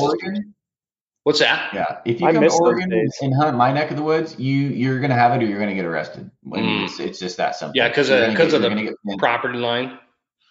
All the all the timber owners, man, yeah. they don't play games. You you end up on Weyerhaeuser, that's a that's a thousand dollar fine, and yeah, they'll probably slap you with something else. But um, and none of these guys play games. You know, none, none of the timberland uh, owners play games, and they own you know probably eighty percent hmm. of of the land around here. I mean, it's ridiculous. So um, but yeah, so that's that's mine is is call the local biologists um, after you've you've acquired the information that can lead you into having a good conversation. That's gotcha. You know, the number one thing. I personally have never gone and actually scouted Idaho. I went over there and used all the information I got, um, and then um, I saved it all on I uh, on my onX maps. I saved it all offline, so even even the areas around where I wanted to go in case I wasn't finding gear and I wanted to explore farther around. Mm-hmm. Um, I would download those maps, and then I mean, people were really freaking friendly. Um, yeah. we hit it on a bad year, and everybody told us not to judge it off that year because the deer hadn't been pushed down um, because the weather was so warm. I And we're talking t-shirt, 70 degree weather's uh, weather in, in October. Oh, and, oh wow, uh, yeah, that's pretty rare for Idaho. For sure. Yeah, and and we saw you know an average of forty something deer a day and two or three bucks a day, and you know I just I, I didn't drive 14 hours to shoot a dink, you know, so I mm-hmm. I chose to eat my tag and had plenty of opportunities to fill it, and my dad ended up shooting one of the bucks I passed up and and couldn't have been happier. And yeah. so hell yeah, man, it was a great hunt, beautiful area, and I'm you know I keep talking about Idaho. I'm sorry, Idaho residents. yeah, you just keep mispronouncing Wyoming is all. I mean, we'll We'll I, I, well, that's all. I, have got the regs right in front of me. For, and on, on what that about note, you, guy? You know, both, oh, oh, go ahead. Sorry, Jim. No, go I ahead. I was just going to ask you. So. Yeah, what I was just going to comment to Garrett and Logan talking about, you know, Wyoming. So Wyoming's going after that 90-10. So you guys better pull the trigger sooner than later because if it goes to that 90-10, it's going to be harder to get in there. It's going to cost you more money. Right now, it's 80-20. Going in on low points, you could get that special tag. It's spendy, but you have you know a good opportunity at the moment. But they pushed hard this year for that 90-10, man. Well, what do you what do you think? Some of the guy, I've I've got I've got I'll have three points in Wyoming this year. Um, like what what are my odds with with some? I, I don't know. Um, yeah, it's funny. I've I have fly fished and and all well all sorts of type of fishing all over Wyoming, and so I know Wyoming well, except for when it comes to the hunting and the the tags and stuff like that. Can can I go? Can I can I reasonably and feasibly think to go to Wyoming on three points and and uh, have a shot yes, at the elk? I, yes, for me, okay. Wyoming is a three point state. If you are willing to drop the money on a special tag, if you're not, then I'm going to say it's a five point state and you can get in on a regular tag Now, as we talk about out of state hunting, we have to look at what our expectation is in terms of Well, bull ho- cow ratio. before success before we go things like there, guy, I want to I want to circle back to that. But when you say uh, three points is going to be a special tag, you know, expense, and obviously once Go Hunt uh, sponsors my podcast, uh, that shouldn't be much of a problem. But um, getting no, getting back to that, what what do you mean? Like, so is is Wyoming again? I I probably sound kind of dumb to a lot of the listeners out there, but I just haven't looked into Wyoming super deep yet. Um, so So, you, so go ahead, go ahead. Wyoming. Sorry, man. I, I I apologize. I didn't mean to cut you off. So with, with Wyoming, they do a special tag, and you have your regular tag. And what they did is they kind of separate the special tags from the regular draw, um, and it increases your odds uh, to get drawn. Okay. But you are paying double the price for the tag. So whereas you know a typical elk tag, regular elk tag, bull tag in WYO is about 650 bucks, 670 bucks in there. You're going to pay literally double for the opportunity to apply with mm-hmm. less points and go after that special so tag. like 13, So 1400 bucks.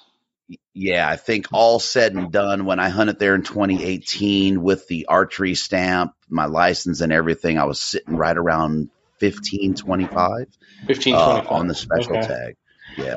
I And think the- and I'll, the sell my kids swing set and stuff for that kind of.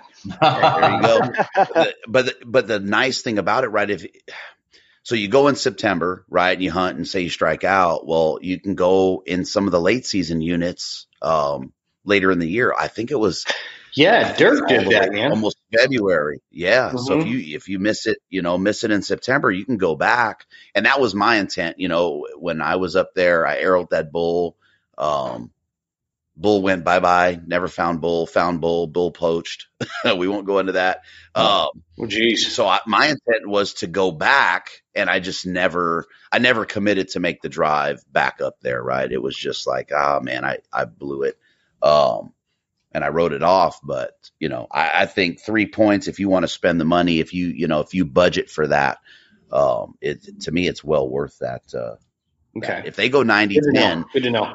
when they yeah when they Well- went 80-20 they raised the non-resident price to compensate for less res, non-resident tags so if they go 90-10 they're going to do that again that increase is going to be substantial um, Mm. not just on the special tag but on the regular tag as well and that's how they did it when they went to the 80-20 on them so Hmm. get in there while and get in there Okay. Sorry, well, I, Lyle. I guess I better put it in next year then. There's a few units that I was looking at that are mainly comprised of wilderness. Um, Yeah, but don't you have to have a and they are resident in- hunter with you on, on that wilderness, that weird rule? yeah, Resident there's guy. Their wilderness law is stupid, but um, yeah. it was you were you were guaranteed to draw the tag on no no points, but it's mostly wilderness and it's infested with grizzly bears. right Um, so, um, not to say that you can't go there and kill an elk. Um, and like the trophy potential was like 360 plus. hmm Mm. So I haven't had boots on the ground, but that's uh, I got a couple pins dropped on my onX that I would like to go visit um, before that all happens with Wyoming. Well, and that that brings us to you, Logan. Uh, what what is your process for planning and scouting a hunt? Do you have like like a preparation to, to head out and head to state? What what do you got? What do you kind of do program wise? Um, I will just like get an idea in my head of that's what I'm gonna do, and uh, I'll either go scout it to confirm or try to network and talk to people that have been there. Um, that normally doesn't work out so well for me. Uh, so I basically just have to like if I'm interested in an area or perhaps somebody dropped a hot tip like oh you know go check out that unit or whatever I'll I'll do a summer scouting trip or you know whenever I can fly out there like I'm actually as soon as we're done with this podcast I'm packing my bag I'm flying out to Colorado tomorrow for the opening day of shed season uh Oh, you I are. need to pick up some knife handles. Yeah. Oh yeah, man. I it's like uh, I take the wife out. We got all of our backpacking gear uh, loaded up. We're gonna go um, fly out and see if we can't pick up some elk antlers or some mule deer antlers. Um, Hmm. You know, do a little Nice. Just just some backpacking, man. Like I said, I, I just love to get out there. I'll if you can hunt it, uh, except for turkeys, really, I'm not a big turkey hunter, but if you can hunt it, uh, You got I'm all against about turkeys, it. You man. know, Well, let, us talk about it. What- uh, wrong it just it just doesn't do it for me, man. It just doesn't do it for How me. many turkeys have you have you uh, killed? One. Oh man, I was gonna, I was hoping you were gonna be like, no, I've never shot one. I man, they're a ball, one with man. the bow. And dude, I got decoys, I've got calls and stuff, and I've gone out and I've tried and uh, I've tried to make it interesting, like on public land around here, and I just like like adventure hunting, like canoeing into some Ohio Oh, yeah, that'd be a backcountry ball, and man. getting on some birds and stuff, and like calling from the canoe, and it just and like, dude, we're getting responses and stuff. It just doesn't do it for me. I don't know what it is. I can't get into You it. got to go so. spot and stalk on them bad boys. Now, Yeah.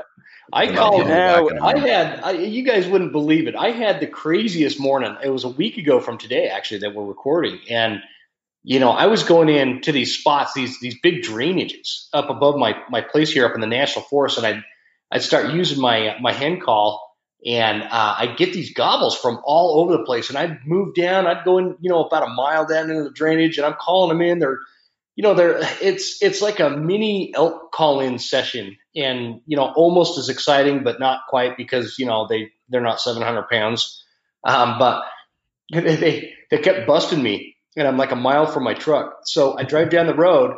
I walk 20 feet from my truck to uh, relieve myself after drinking coffee all morning, and uh, I'm I'm standing there peeing behind some brush, and I, I had the call in my mouth, and I'm like, and this no shit, this gobbler comes just charging in at me. I blew his head off. It was a great time, and I'm like 20 feet from the truck. That is awesome. do you do you turkey hunt out there, guy in California?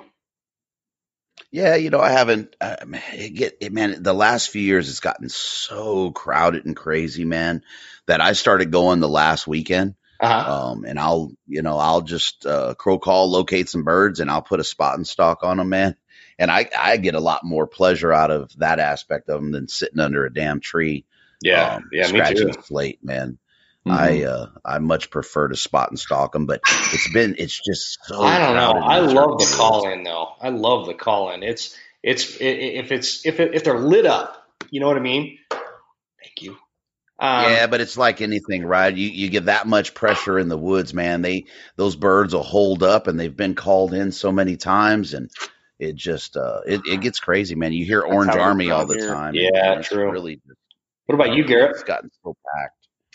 Um, yeah, we live in like I guess the turkey hunting mecca. Um, uh, we, I just never took turkey hunting seriously because you just go shake a can of corn about any any road out here and get a gobble, and Yeah, I don't know. sure. We we we I mean we had to shoot them with BB guns to get them out of the garden and out of the driveway because they're pooping all over the deck and everything when we're growing. I mean, just they never they never appealed to me um, in the Mhm. same way like shooting um, a robin.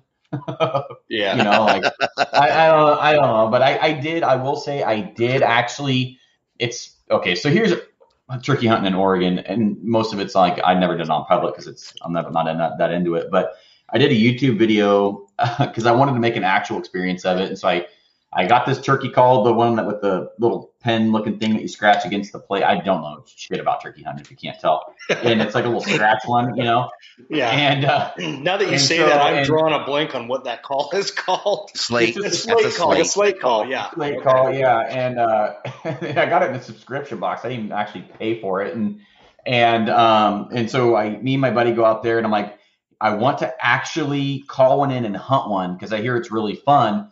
And so we're driving in, and then there's this really nice Tom right in the middle of the gravel road, and and and he's like, "You want to get out and shoot it?" I'm like, "No." I'm like, "Can we just wait for him to like walk off about 60 or 80 yards and then try and call him back in?" And he's like, "Yeah." And so I got out, you know, basically tried to like he spooked off, and then I'm like, "All right, so now let's try and go hunt him." You know, you're having to make an effort to actually hunt these stupid things, and and um, so we we uh, finally drove around the other end. He he didn't let us close the gap on him. I'm like, okay, so that's that's realistic. And then I spotted this look like a giant over across the meadow, and I'm like, oh, you know, that's a cool. And so we hauled butt around the meadow, and then um, spot and stock, and then you know my buddy's scratching the the call, and we don't know what the hell we're saying to the turkey, you know, just like, you know, making hen sounds. And, yeah, I, and I have no idea what I'm saying to them either.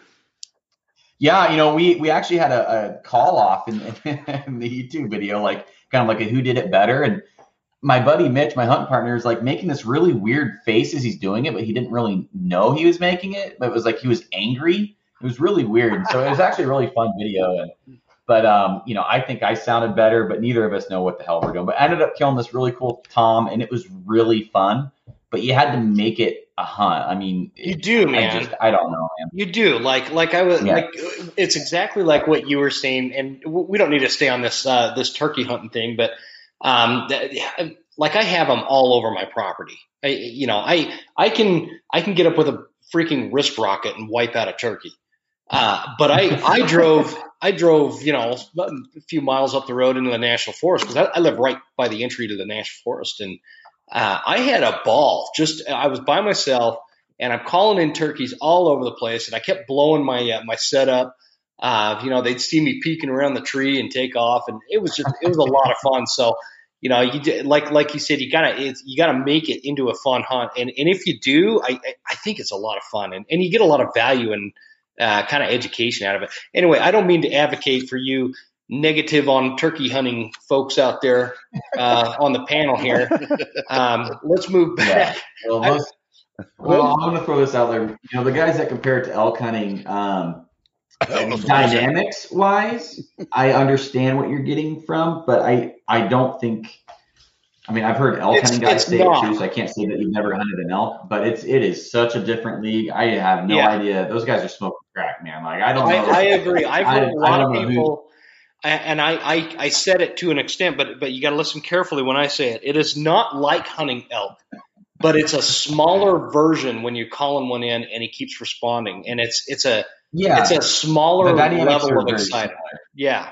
Yeah. Yeah. Yeah, I mean, you get to communicate with an animal. I mean, the the dynamics with with you know maybe you have like a bachelor. I don't know what do you you know you're not a herd bachelor flock. You know whatever the hell that is and. Yeah, and, right, right before they shed their antlers, uh, they're a bachelor. Right, yeah, right, yeah. I mean, it's and then I mean, I, I, some turkey dude's gonna get a hold of me. I'm like, dude, you're a freaking idiot. I'm like, well, come on to Oregon and I'll show you show you what I mean, man. I yeah, mean, it's not a, it's it's like trying yeah i don't know. Well you can, you can go on. No no you're exactly right you're exactly right. I've, I've never been able to compare it to elk hunting uh, but I, no. I can see how there is this uh, it's like a it's like a warm up to elk hunting because you're calling in this screaming gobbler thing that is just pissed off but and, and they yeah. they see a lot better than elk do but they don't smell. So it's like this trade off uh, and it's just not not as exciting, obviously, not as exciting. It it, when they gobble at you, it doesn't uh, rock your world like a bugle does. Um, no, I did have fun shooting that tom last year. I, I will. I did have fun doing it, and I will do it again this year. But I'm not. You know, that's after I kill a bear. Well, so. next time, next time we get on this uh, this panel discussion, you guys are on here. I want some better attitudes about turkey hunting. And uh, no disrespect. so I want to talk about uh, the when we're I want to talk about hunting regs and keeping up with the different states that you guys hunt um, because that sometimes that's a lot to deal with. And, I want to kind of navigate that for a minute. Are you guys good with that? Who, Garrett? Let's. We were just talking. Why don't you kick us off with kind of keeping up on hunting regs? Any any lessons you've learned with that? Um, um, things that, that people that have never left their home state to go hunt somewhere, anything that sticks out that you think they should know in regards to hunting regulations and laws and um, you know stuff like that. Make sense? Yeah. Um, well, I, I, mean, I'm happy to to go over Oregon's and stuff. I know that's not exactly what you're looking for, but no, for no, no, hunting regs, I actually call. Um, I call an office. I'll talk to people and I will order for free. I've never had to pay for a hunting reg. Yeah. They, any any of them, they will send them to you for free. In Idaho, in, in, in Wyoming, there you go. I got off Idaho for a little bit. Will send you, um, you know, multiple. I mean, I'm holding a, a, a small stack of hunt regs right here, man. They're I mean, online too, aren't great they? resource, and and um, yeah, I mean. I was just actually, um, as we're talking here, I was kind of going through the things, looking for interesting hunts and stuff, and you know, you you need to know before you go. You got to do your research, and there's plenty of podcasts. Uh, I'm sure we've all done them on certain states and how the regs work and all the changes. And that's the nice thing about podcasts is that you can get a state specific. Um, you name your podcast, I'm sure uh, everybody here has done their states or certain states on draw, you know, um, strategies and hunting strategies and, and all that stuff. You I know, mean, I, I, I never have had that. I've never had that discussion only because it's covered so heavily on other shows. So I, I just never have. Mm-hmm. Well, I mean, yeah, I, I've, I've done a couple of them and it, it really does help. But I mean, I'll listen to other guys' podcasts on, on out of state strategies because I don't want to be an expert. I just want to know what I need to know in order to go. Mm-hmm. I mean, I mm-hmm. don't want to have to be that that guy. I don't, you know, I don't need to be. And there's enough guys out there that can have that expertise, and they share it on a podcast. And I just saved myself hours of becoming that that guy. And um, you know, just listen to some of these podcasts out there. Um, you know, I think Born and Raised has some really good episodes. The um, uh, what's the one with the uh, Corey Jacobsen and and um, Elk Talk. Uh, Randy Elk Talk. They yeah. have Elk Talk. If you're looking at going out of state for elk, that's probably one of the better ones. Yeah, it, it really is, man. Randy yeah, Randy mean, is an encyclopedia when it comes to draw uh, draw odds and, and different tags and, um, and stuff like that. Yeah, for sure. Yeah, and um, Oregon is is a draw, you know, preference point state. Um, I wish we would go what to Idaho did. You know, they, they're like a raffle state, aren't they? Um, you don't build points. No, there's um, no there's no point system in Idaho. Yeah, I, I wish Oregon was like that. You know, any any any preferred point system is doomed to fail. Period. I mean, mm-hmm. there's no there's no not bottlenecking that doesn't occur. It just it always will happen. I can't name a state or an instance that it has not happened or isn't happening. Oregon's in the same same boat right now. We're going through giant um, uh, reform on our on our tags and and draw and how we you know we just made Eastern Oregon deer draw for archery, mm, and that sucks. That sucks, man. Yeah, because Oregon's not good enough to do that, and so. Um, you know, and, and we're looking at doing something very similar for, for elk, and we pushed it off one more year, and now we're arguing the specifics on that. And and um, I can tell you right now, if you have points in Oregon, you probably should burn them um, on the best tag you can get. Don't keep holding on to it because the stuff that I've heard proposed um, and the stuff that I, I've heard, you know, could go through. I, I burnt my points last year for a reason. Hmm. What about so, you, Logan? Do you do you have a take on like kind of keeping up on hunting rigs and how you navigate? You know, making sure you're because the only reason I bring that up is because I, I made a mistake one time when I was hunting quail in Arizona. Um, I, I was I was not wearing the proper. I didn't know you had to have all this orange on. Was it Arizona? Might have been. Right. I think it was Arizona. Uh, but they, it was somewhere. It was either Arizona or maybe it was Nevada. But anyway, I was I was only quail hunting, and I didn't have any orange on, and uh, I, I got a ticket, and and this was years ago, uh, and so I'm I'm sensitive to that because I, I, you know I obviously I purpose I didn't purposely do that. I just I just didn't know and I didn't I was too lazy to go in and check. And so I, I don't want anybody else to make that kind of mistake. Um, and I, t- I could be totally saying the state or uh, naming the state wrong because this was like over 20 years ago. So bear with me if I'm wrong on that but that's what it was. I was not wearing orange while hunting quail. Uh, and apparently for upland game you had to have uh, at least an orange hat or whatever. So that's that's the point of this question. Logan, do you have do you have a take on that and how you kind of keep up uh, up to date on that? Yeah, um, when I'm planning on hunting somewhere, I always read the regs um, multiple times, and uh, I've even packed them in with me in the backcountry, um, just to something to study at night when I get back to camp, or if I have a question, I can refer back to it because I don't have cell phone service. Mm-hmm. Because uh, it will go from the highest of highs to not such a good time when you know i mean i'll paint a picture like this like you, you arrow a bull you do your thing you, you tag it you wrap the tag around its antler you're packing back to the truck you get there and the game warden's like son why ain't that thing's beanbag still attached to its leg? Or, oh yeah, you know, yeah. That That's a big one, man. On that thing, and then he he writes you a ticket, and you just went from hell yeah, I just killed an elk to son of a bitch, now I have to pay this ticket. Mm-hmm. And you, you, know what I mean? That's just yeah, not a good time. Take, you don't want to be take your meat and everything so, sometimes for something like that. Uh, well, I, you know, and the game warden don't mess around. So mm-hmm. it's your responsibility to know. And, you know, like last year I went from Colorado directly to Idaho and they have different laws. Like, totally, uh, you know, so I can't, you know, I don't want to be caught like that because they don't care. They're like, well, it's your responsibility to know. So if you have you know, to, and, you know, bring the regs with you in your backpack and like, okay, here's how, you know, the state requires this as you're breaking down the animal you know, yeah. and you have your buddy read it out, you know, or you read it before you break down, or do whatever you have to do. But it's your responsibility to know exactly what you have to do legally. For sure, and um, that's an important point, Logan, that that you made. It, it is not the game warden's responsibility to educate you, even though they they will. But that's not their responsibility. Their responsibility is to enforce what the laws and regulations are. So, uh, great point, man. Yeah. Um, yeah, so just uh, do what you have to. do. You know, some people are uh, different learners. You know, some mm-hmm. people, mm-hmm. if you got to screenshot it on your phone, so you have it to refer back to, um, because there are no excuses. The game warden don't care for sure. You know? Yeah, any excuse they can to to get some money. They're broke, you know, so they, they need some some some of that money. So. Guy, what about you? You got some uh, guidance you can offer? Yeah, uh, well, uh, you know, if you're planning this hunt and you you know you know where you're applying a draw, uh, kind of the same as Logan, man, get into those regs and and make sure that you are well versed in the regs in that state. Um, you know, naivety or ignorance uh, doesn't negate you from being held to the standard of the law.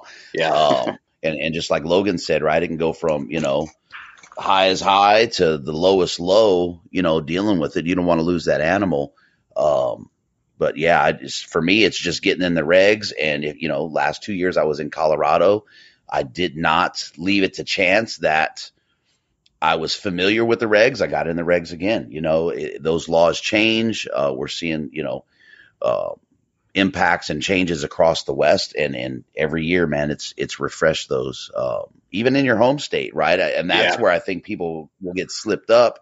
Is they take it for granted. Hey, I've been hunting here twenty years uh, and and something changes, and you know the game warden says, "Hey, man, what about this?" And you're like, "Well, what are you talking about?" You know, I've done this for the last 20 years. Sorry, you know, this law went into effect January 1st of this year, and then you're in a in a situation uh, yeah. where you know, and if you lose your license now with the states that you know they're interconnected with fish and game, um, you lose privileges in one state, man. It's I believe, man, I think it's pushing 30 some odd states, maybe 40 now that are that are interconnected, mm-hmm. and uh, you'll feel that effect across uh, across the West, especially. Yeah, it used to be it used to be like you could you could lose your hunting privileges in say Utah and just be like, well, screw it, man, I'm moving to Colorado, and then you're good to go. Well, that's that's not the case anymore. Um, that's how I ended up in Idaho and on the run as a hunting fugitive. Um, and, Hanging out with the fluties too much. Too, too many fluties, man. He's a bad influence, dude.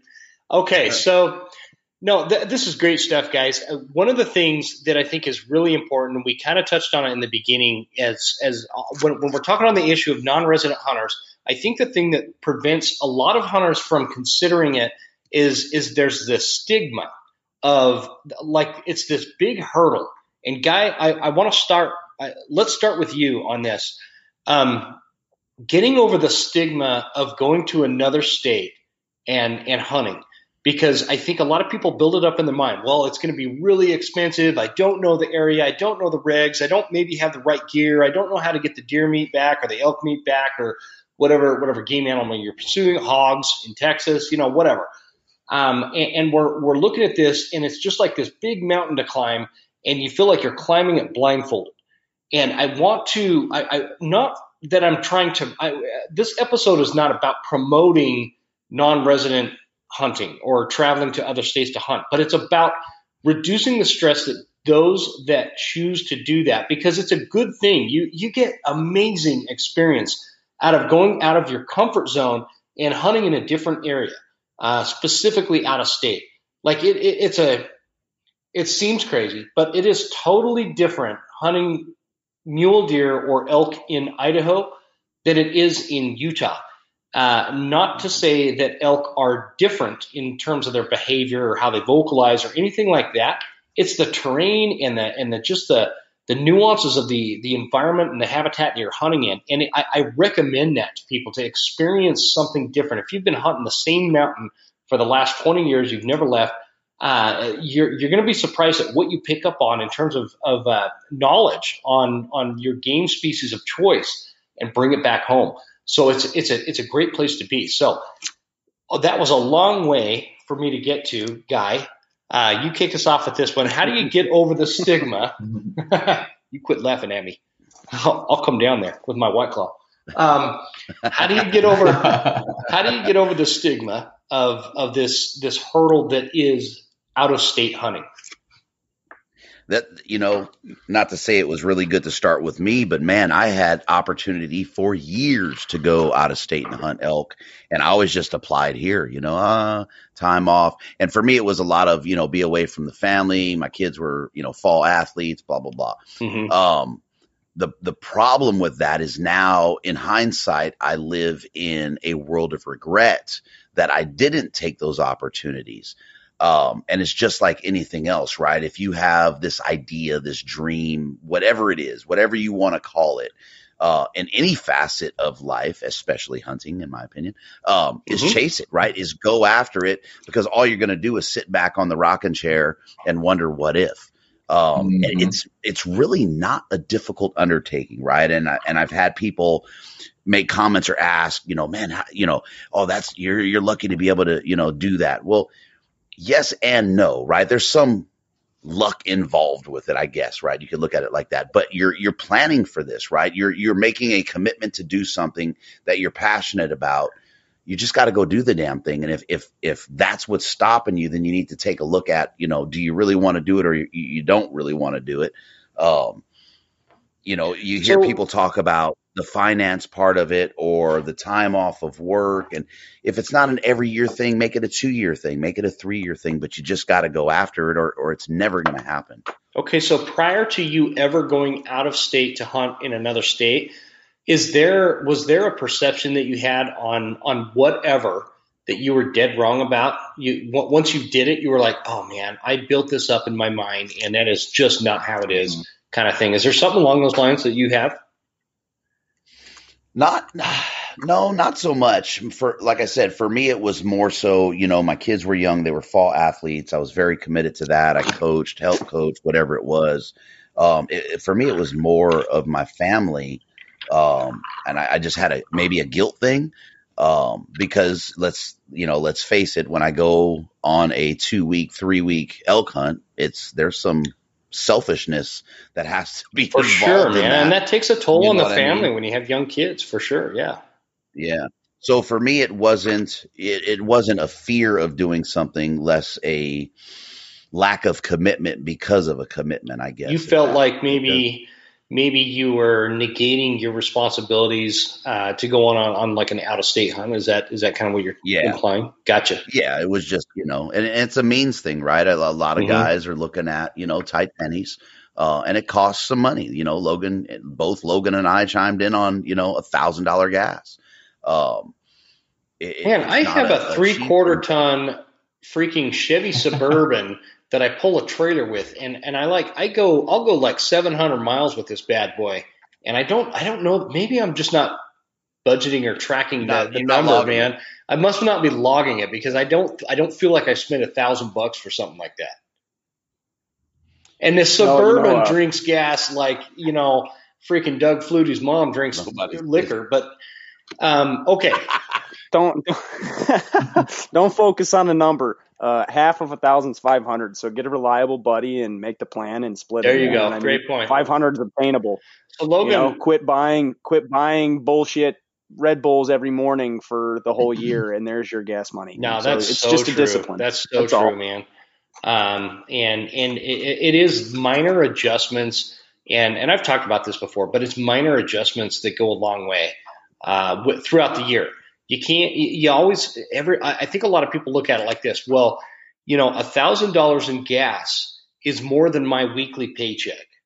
Or you could look at it like a thousand dollars of gas could be paid for by spending three months packing a lunch to work versus going out. Make sense? Right. Boom. Okay, Logan, let's let's go to That's you it. with that question. Um, let's let's talk about uh, getting over that stigma. Um, anything you learned the first time you did it that you maybe uh, over had over uh, how do you say that over worried about in your mind? I, I know I'm missing a really cool word there Um, in my. oh no, I got you, enough. man. I got you. Yeah, go ahead. Um, somebody gave me the advice. Uh, they said, "Son, the first truck stop you stop at, the first lot lizard you see, buy her shoes." And I was like, "What?" And he said, "Time to your bumper."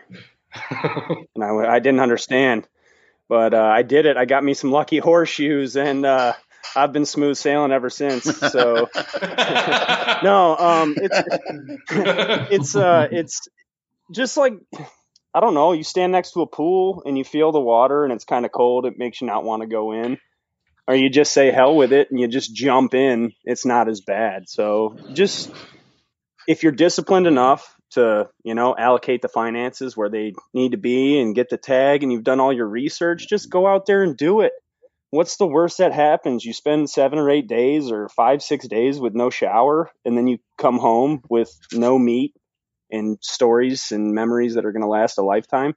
And mm-hmm. you're either going to find out that you're going to want to do it again and you're going to be disciplined enough to to do it again and plan and build on that experience or you're going to be like you know those were i'm glad i went and did it but once once is enough for me hell with it so uh just uh, if you're thinking about it if there's any inkling that you might want to experience something like that like a western hunt or not even just a western hunt come out come out my way deer hunt go to canada bear hunt you know go go hunt Go hunt White Claw in you know, and- California.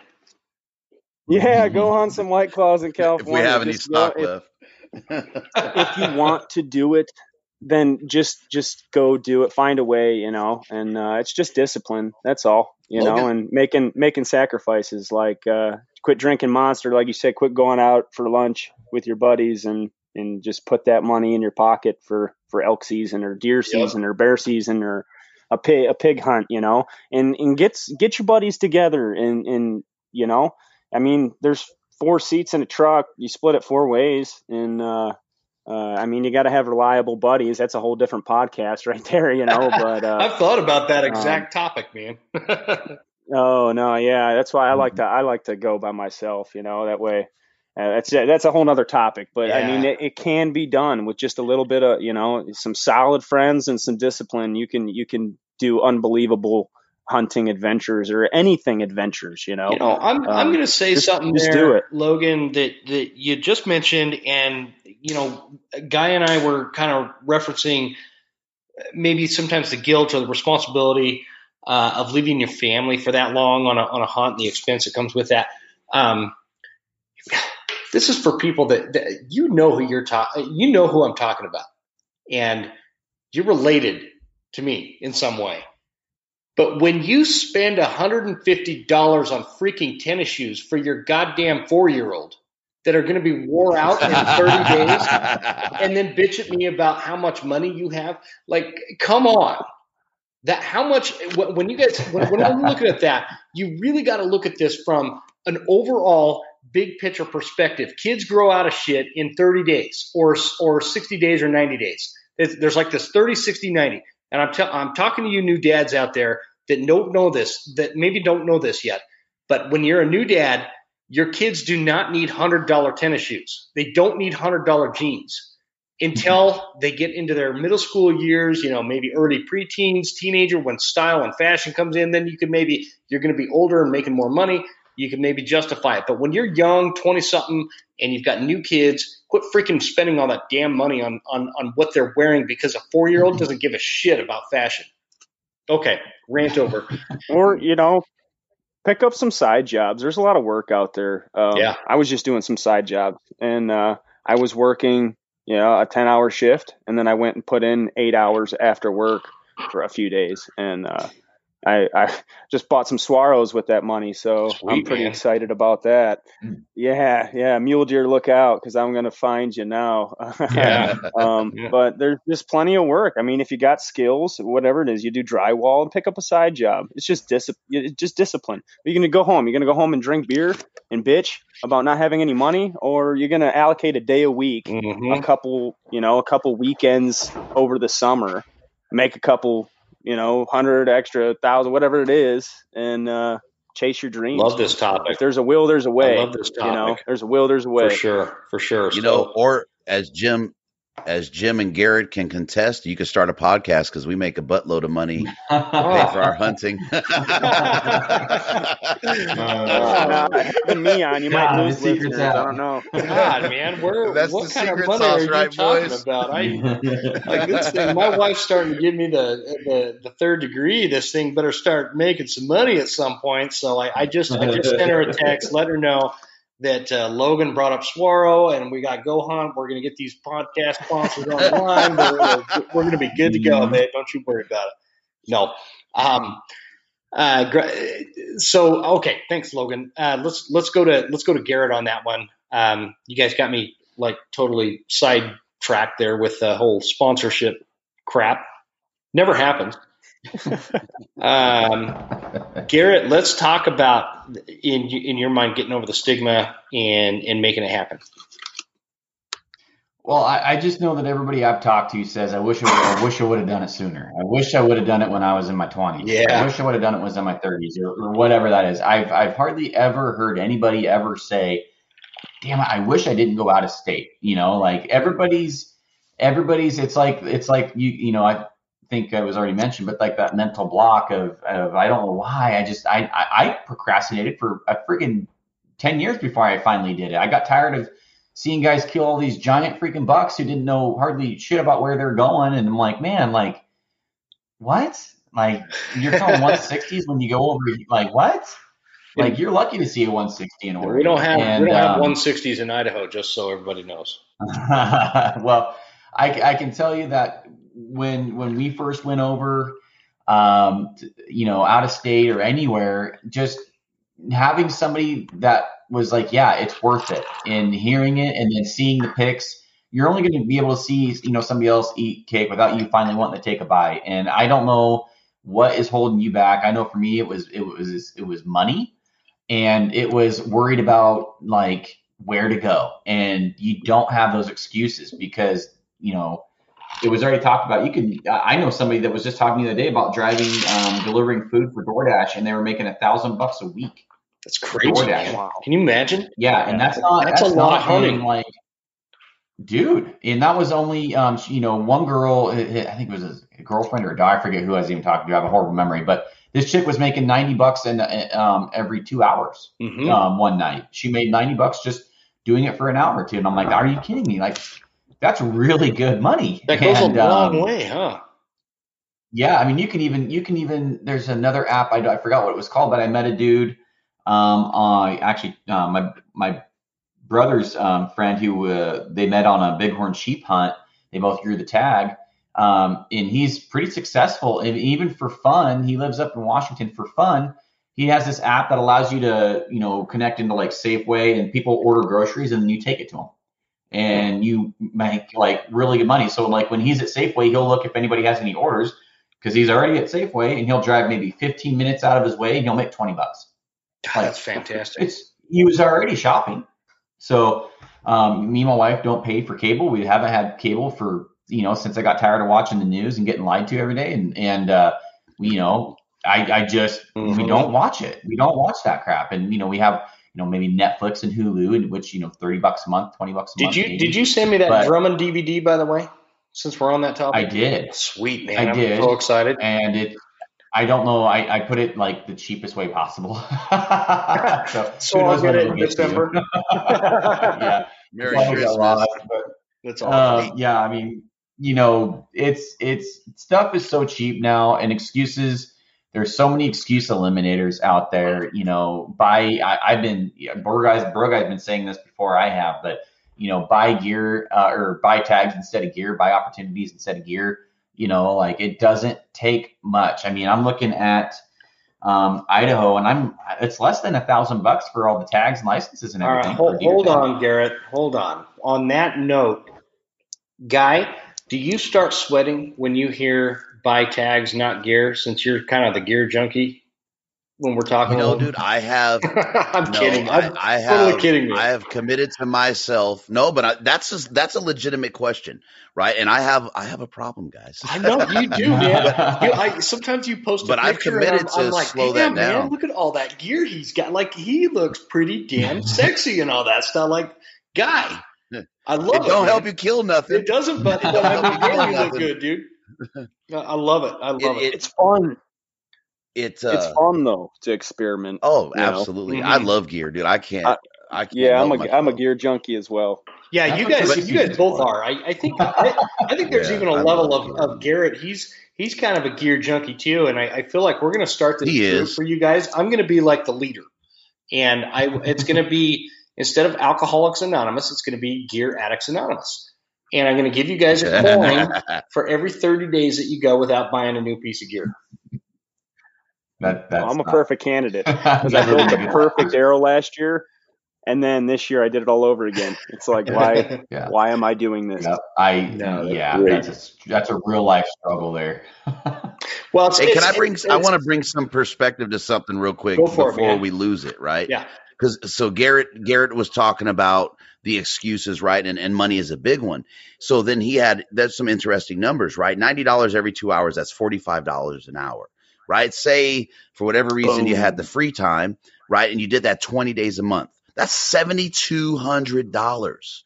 If you did it And- just That's your and, hunt. and Yeah, if you did it just when on- when you leave California and you go to Colorado and hunt and then drive back to California, give us an idea of what that costs you as a total package, tag and all. Okay, so so you say No. call it seven call it seven fifty for your tag. I'm gonna do the math here, and then I'll I'm gonna go high on my gas, and I'll say a thousand bucks since that was the number on our on our gas. Okay, so Right. we're, we're at I got my 1750. gear. Right, I need my food, so you figure, you know, let's talk. An average guy is going to do seven days on the mountain. So right now I'm at 1750 tags and gas. Uh, seven days on the mountain. Call it two dehydrateds a day. Mhm. Uh, so that's uh, 14 times, call it an average of $10. That's uh, what, That's $140. Yeah, it's a little bit cheap. a you can go cheap. Mountain House. If you're Clearly, you're not buying you- peak. no, no. Well, I, go Mountain House if we're talking about budgeting, Yep, right? yep, go. yep. I shouldn't say that. That's kind of jacked up. Go with the go with the less, you know, less costly. So now we're at eighteen ninety. Now that's really what your cost is. Now, do you want to factor in your time off of work? Because that's another thing that I do, No, right? well, that's my- that's going to be that's going to be super uh, related, you know, related to the individual because some people get like paid vacation. Like I'll give you an example. right. So I'm, I'm paid a a salary, no matter how many hours or no hours that I work, right? And and uh, because what what I'm paid on is a, is like this this draw against my commission for my salary. So if I take a month off, it doesn't change my my paycheck every Friday. Uh, for somebody else, they might not have the paid vacation or the, but I don't get paid vacation because my my salary never changes. So some people have Right. paid vacation versus non-paid. Uh, Logan was alluding to that. So so leave that out because you guys need to calculate that on your own. But if you wanted to overbloat that in Guy's circumstance, let's say he wanted to buy some souvenirs and he stopped at you know um, Subway sandwiches or something a few times, and and then over overly I don't know bought some peak refuels at Mountain House. Let's call it twenty five hundred dollars Twenty five hundred. How right. easy is it? Twenty five hundred bucks. for a grown man, and and I shouldn't say grown man. Um, let, let me just put it into this Grown mofo. Grown mofo. Okay. Um, let me put it into this perspective in, a- in a way that some some of you folks listening to this are are 25 years old. Um, perhaps you're recently married with young kids, and $2,500 is a lot of freaking money. When you're that age, and and and $2,500 can make or break you. You know what? Your kids aren't young for that long. It's like a blink. It's a blink, and they and they they start getting older. Don't sweat it, man. Just just hang. Just hang for a minute. But if let's say you're 30 You've got still some younger kids, but maybe maybe not, you know, toddler with you know hundred dollars a month in diapers or whatever it costs them these days. Probably with inflation, it's a lot more because I'm old. Um, all of a sudden, you guys are going to look up. You're going to look up, and, and you're going to be like me, where I just turned 40. Um, guy, I think, what are you, 72, 73 now? Um, I can't, I can't remember what exactly. No, I'm kidding. Um, I'm right about there, buddy. you're gonna you're gonna hit this this age where where all of a sudden you hit 40 years old or, or whatever um, and and you're gonna look back and you're gonna regret not putting the the organization and financing together to do this when you were younger okay because it happens fast huh guy you you go from 30 to 40 freaking fast everybody No. talks about how fast Dude, your it- 20s goes Yeah. your 30s man what what the fuck I, I don't know what happened It doesn't it doesn't even make sense. it doesn't make sense it doesn't Well, make sense Let's just okay. You think you could do a mule deer hunt, a western mule deer hunt, for five thousand dollars? Let's just go around. I I know I You can. ever have Hell yeah. I can go guide damn near guided for five grand, Well, let me buddy. tell you, I'll Okay, well, Western mule deer Let's say, hunt for if you're on a two-year plan, okay, one one to build points, you know, a year to build points and plan, okay, and then you're going to hunt the following year. What is there? Fifty-two weeks in a year. Mm-hmm. Five grand divided by fifty-two is ninety-seven. That's ninety-seven dollars a week.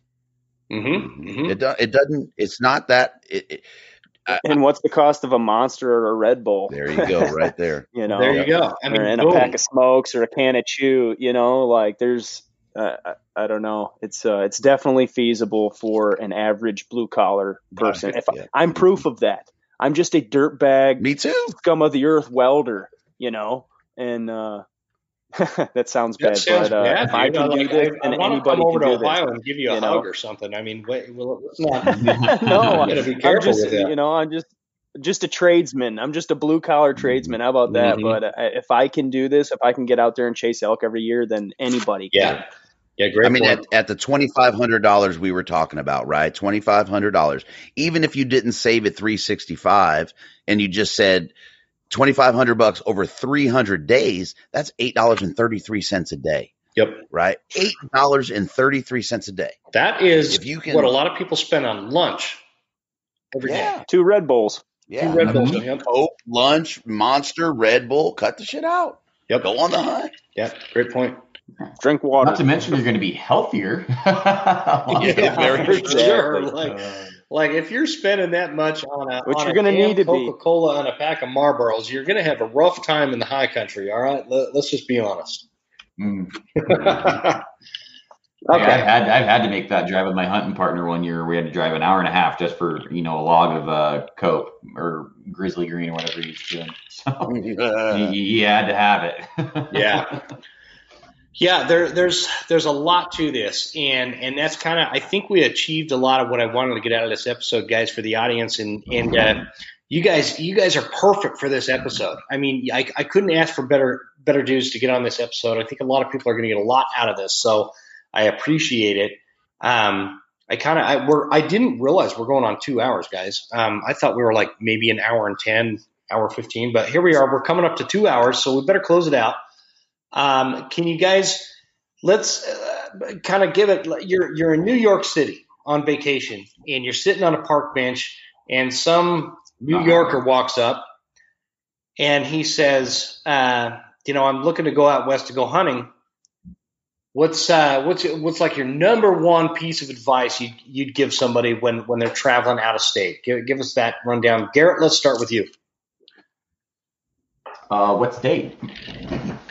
Just That's- it, that's- doesn't it doesn't that's my first matter. It, it doesn't matter what state. It's it's going to be more. You know, hey, I'd love to go out. I, I've been hunting deer here. I, I you know in in the Big Apple or whatever they hunt in. Um, Mhm. what's that big park, Central Park or whatever. I don't know if you can hunt there or not, but anyway, um, they've they've never they've never left their home state. They've never left their home state to go hunting, and they're they're asking Mhm. you. Sounds like you hunt a lot, man. What what do you think? I, I mean, I've been thinking about it. What's uh, it's I- I'm a little nervous about it. What what can you tell me? I would tell them, um, man, if you're looking at coming over here, you better increase your effective range. Uh, if you're wanting to bow hunt, you better buy some good boots. Boots are probably my number one suggested item to guys who've never hunted out west for guys who have just you know walked into a tree stand and they're wearing their muddy whatever the hell they're called boots, Yeah. uh, rubber boots that go up to their knees. Um, Barrels. You know, there, there's a difference. Be- yeah, there's a difference between walking 10 miles in Idaho and walking, you know, 100 yards to your tree stand in, in New York or, or even a mile in New York. I mean, it's just probably a little more likely to get mugged over there, but I mean, it's it's just not the same. I mean, it's it's just if you have I put it this way, if you have no no feet, you have no hunt. If you're hunt, coming over west, you just can't go sit somewhere and just you know sit there for a week and a, a whitetail's going to walk by. It's just not how I hunt or know anybody else that hunts. But I would um, I would onX would be number one or two. Good um, a good pair of boots that you've worn in prior to the hunt, and I would um, start making phone calls and, and start you know suggesting a few states and and there's there's quite a few states that you know Oregon you can come over here every year. I mean, really, you can. It's not that hard to get a tag over here Mhm. and uh, you know you're you're less than a thousand bucks um, for even our most expensive you know elk is 588 for a non-resident and 172 bucks for a non-resident license that's for elk It's not. And so not- that's not actually not terrible. It's not terrible.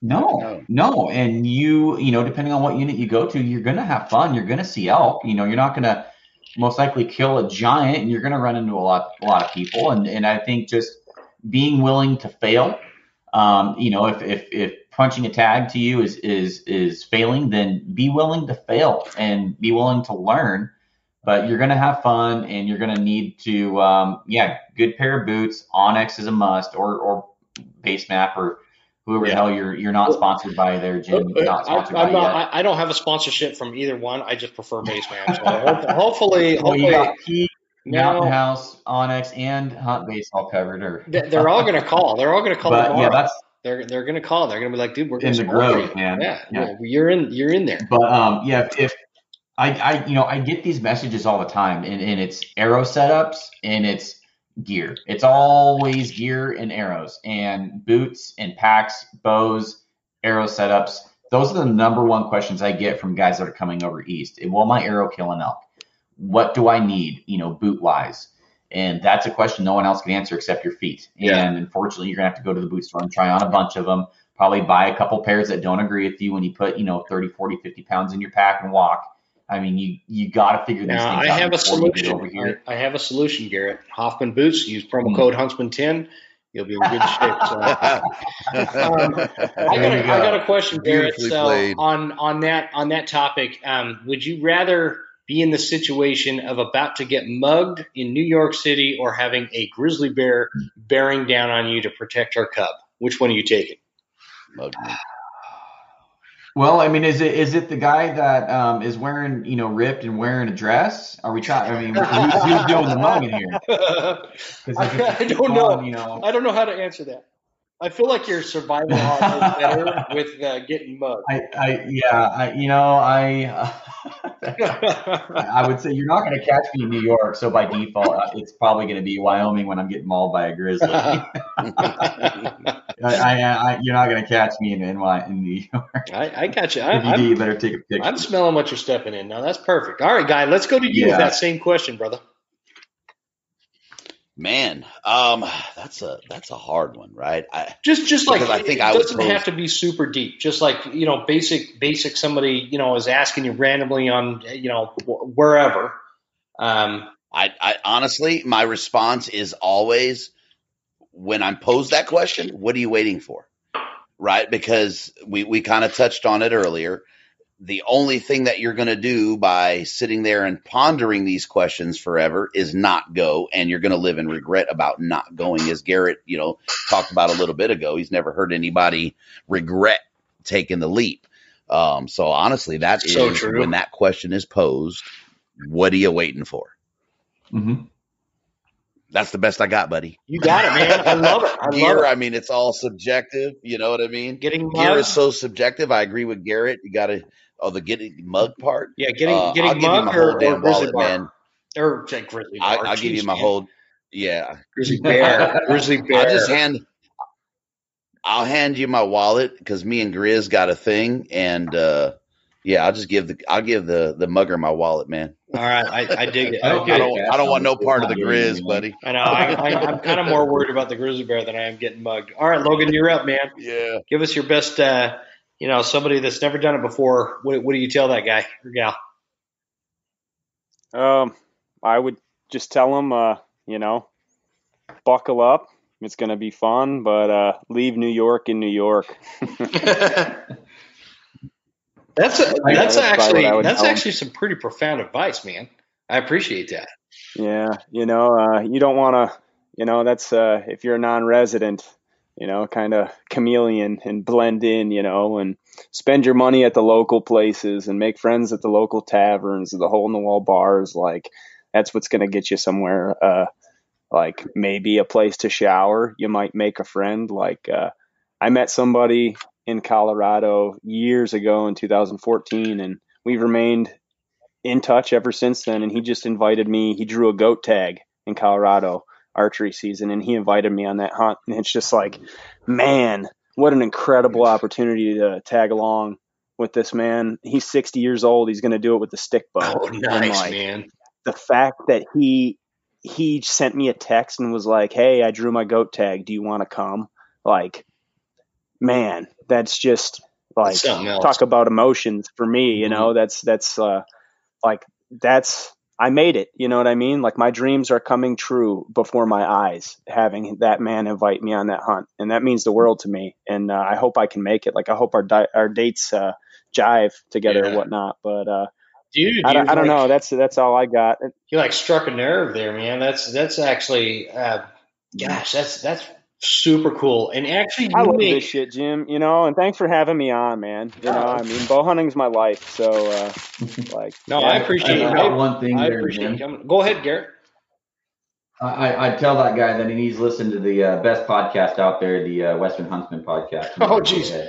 Uh, you're mistaking that for the unformed Western Contours, man. I mean, no, Oh, this is go. this is what I love, guys. I mean, a- a- and and we talked about it, Garrett, on on that um, when we were when we were talking about our woodsmanship and stuff. But we we talked about how you know, like people with platforms, whether we're making knives or we're, we're we've got podcasts or we've got YouTube videos and all this stuff. We, you know, I, there there needs to be this this higher sense of communication and unification amongst us. But I want to you know, th- there's a lot to be said for that. And I, I want to bring up something that Logan said real quick because that's something that that um, I, I feel like needs to be kind of hammered home.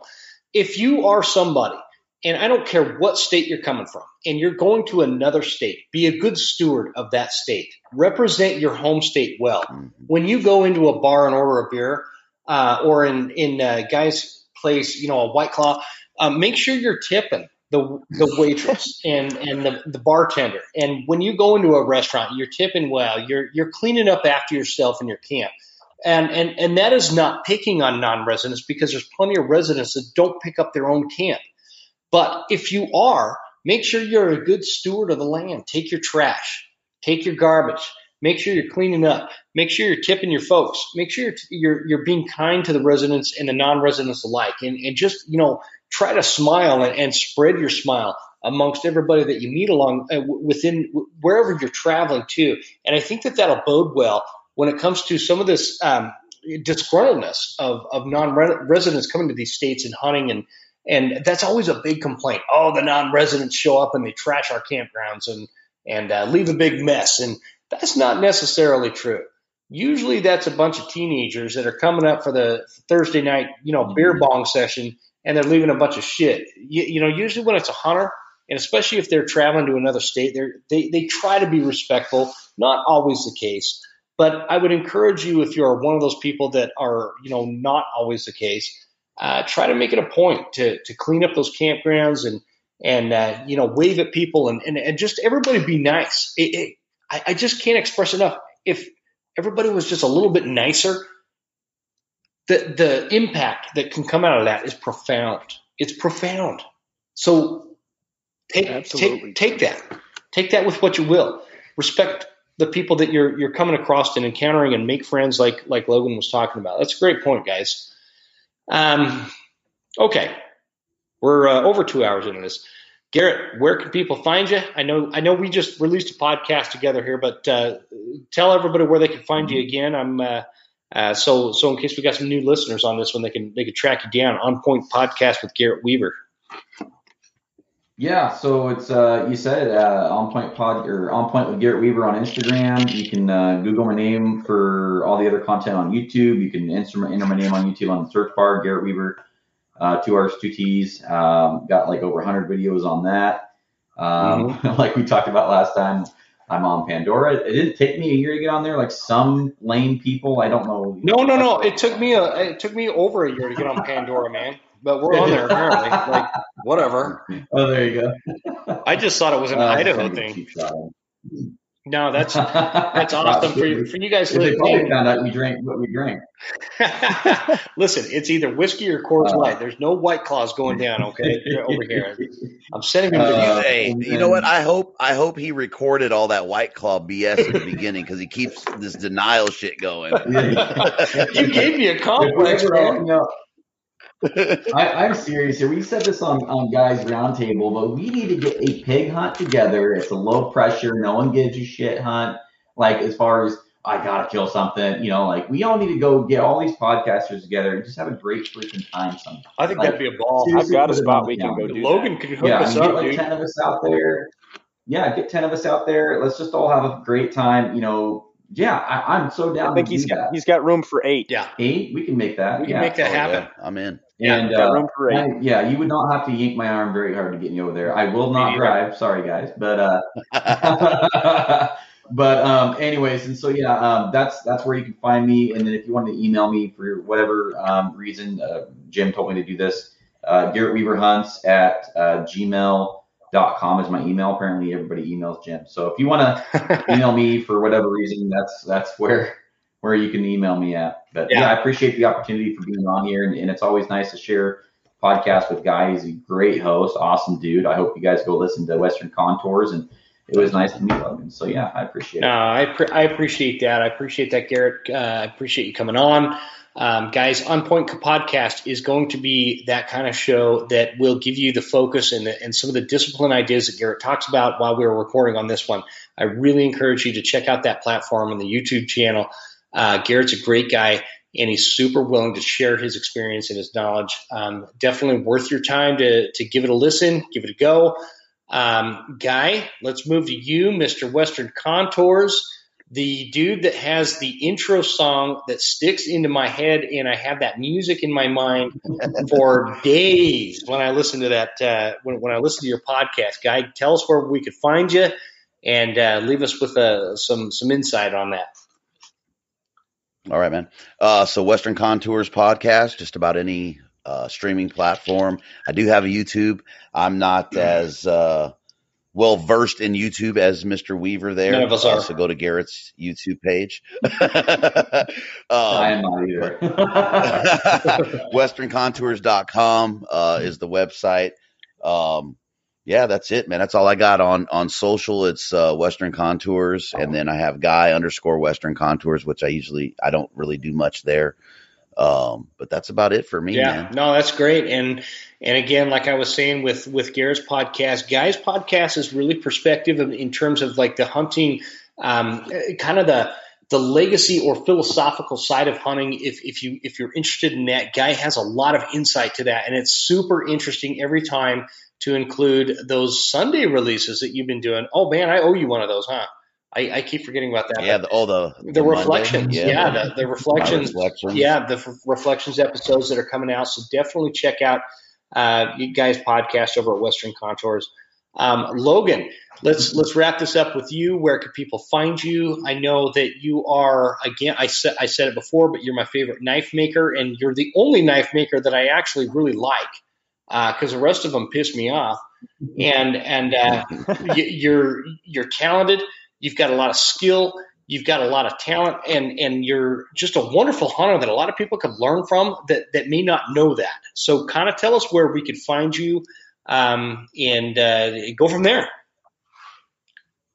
Um, thank you very much for having me, Jim, and thank you for all your kind words. Uh, I appreciate it. It means a lot to me. Um, and it was nice to meet all you guys. It was, it's been a pleasure. Uh, awesome two hours to spend that. uh, uh, had a fantastic time. So thank you. Thank you all for sharing this with me. Um, I'm mainly over on Instagram. Um, Kill Elk Forge. It's uh, there's an underscore between the Kill Elk and the Forge. Yep. Um, yeah, I just post knives and you know dead things and stuff. I'm not too big on like posting on social media and stuff, but uh, like yeah, I don't I know. know hit me you're- up, you're too talk. I humble, just gotta keep it You real. need to post more of those videos of those knives cutting through shit because it's pretty amazing. Yeah, I don't, dude. It's so it's such a saturated I know, market. I and know. Like I don't know. It's just, you know, I figure it's I'm just a blue collar dude making things for blue collar people that are affordable. So like, yeah, if you want a pattern welded blade that's affordable, hit me up. Uh,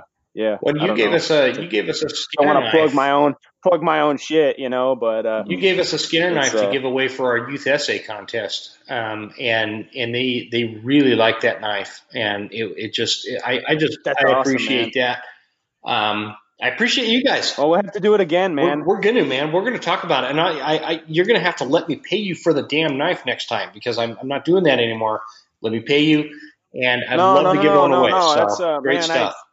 You know, I, I I do raffles and donate the money to uh, like Rocky Mountain Elk Foundation or uh, Foundation for Wildlife Management and stuff like that all the time. Yeah. So I, I love to give back to the, you know, especially if it gets youth involved. Like I am all about it for man. sure. I'm, So- I'm, I'm creeping your uh, Instagram here. I see Damascus replaceable blade.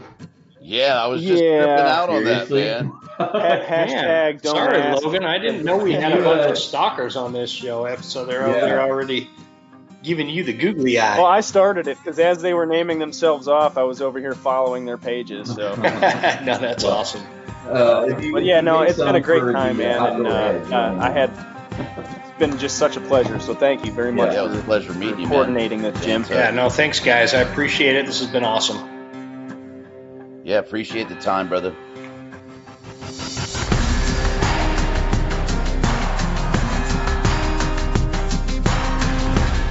Made it all the way to the end. Thank you so much for tuning into the show. We sure appreciate your support. This is Jim Huntsman signing off and reminding you to check us out at Instagram at The Western Huntsman and on Facebook at The Western Huntsman. And you can also check out the website at thewesternhuntsman.com. Thanks again. We'll see you guys next time. Stay Western, and I'll see you on the mountain.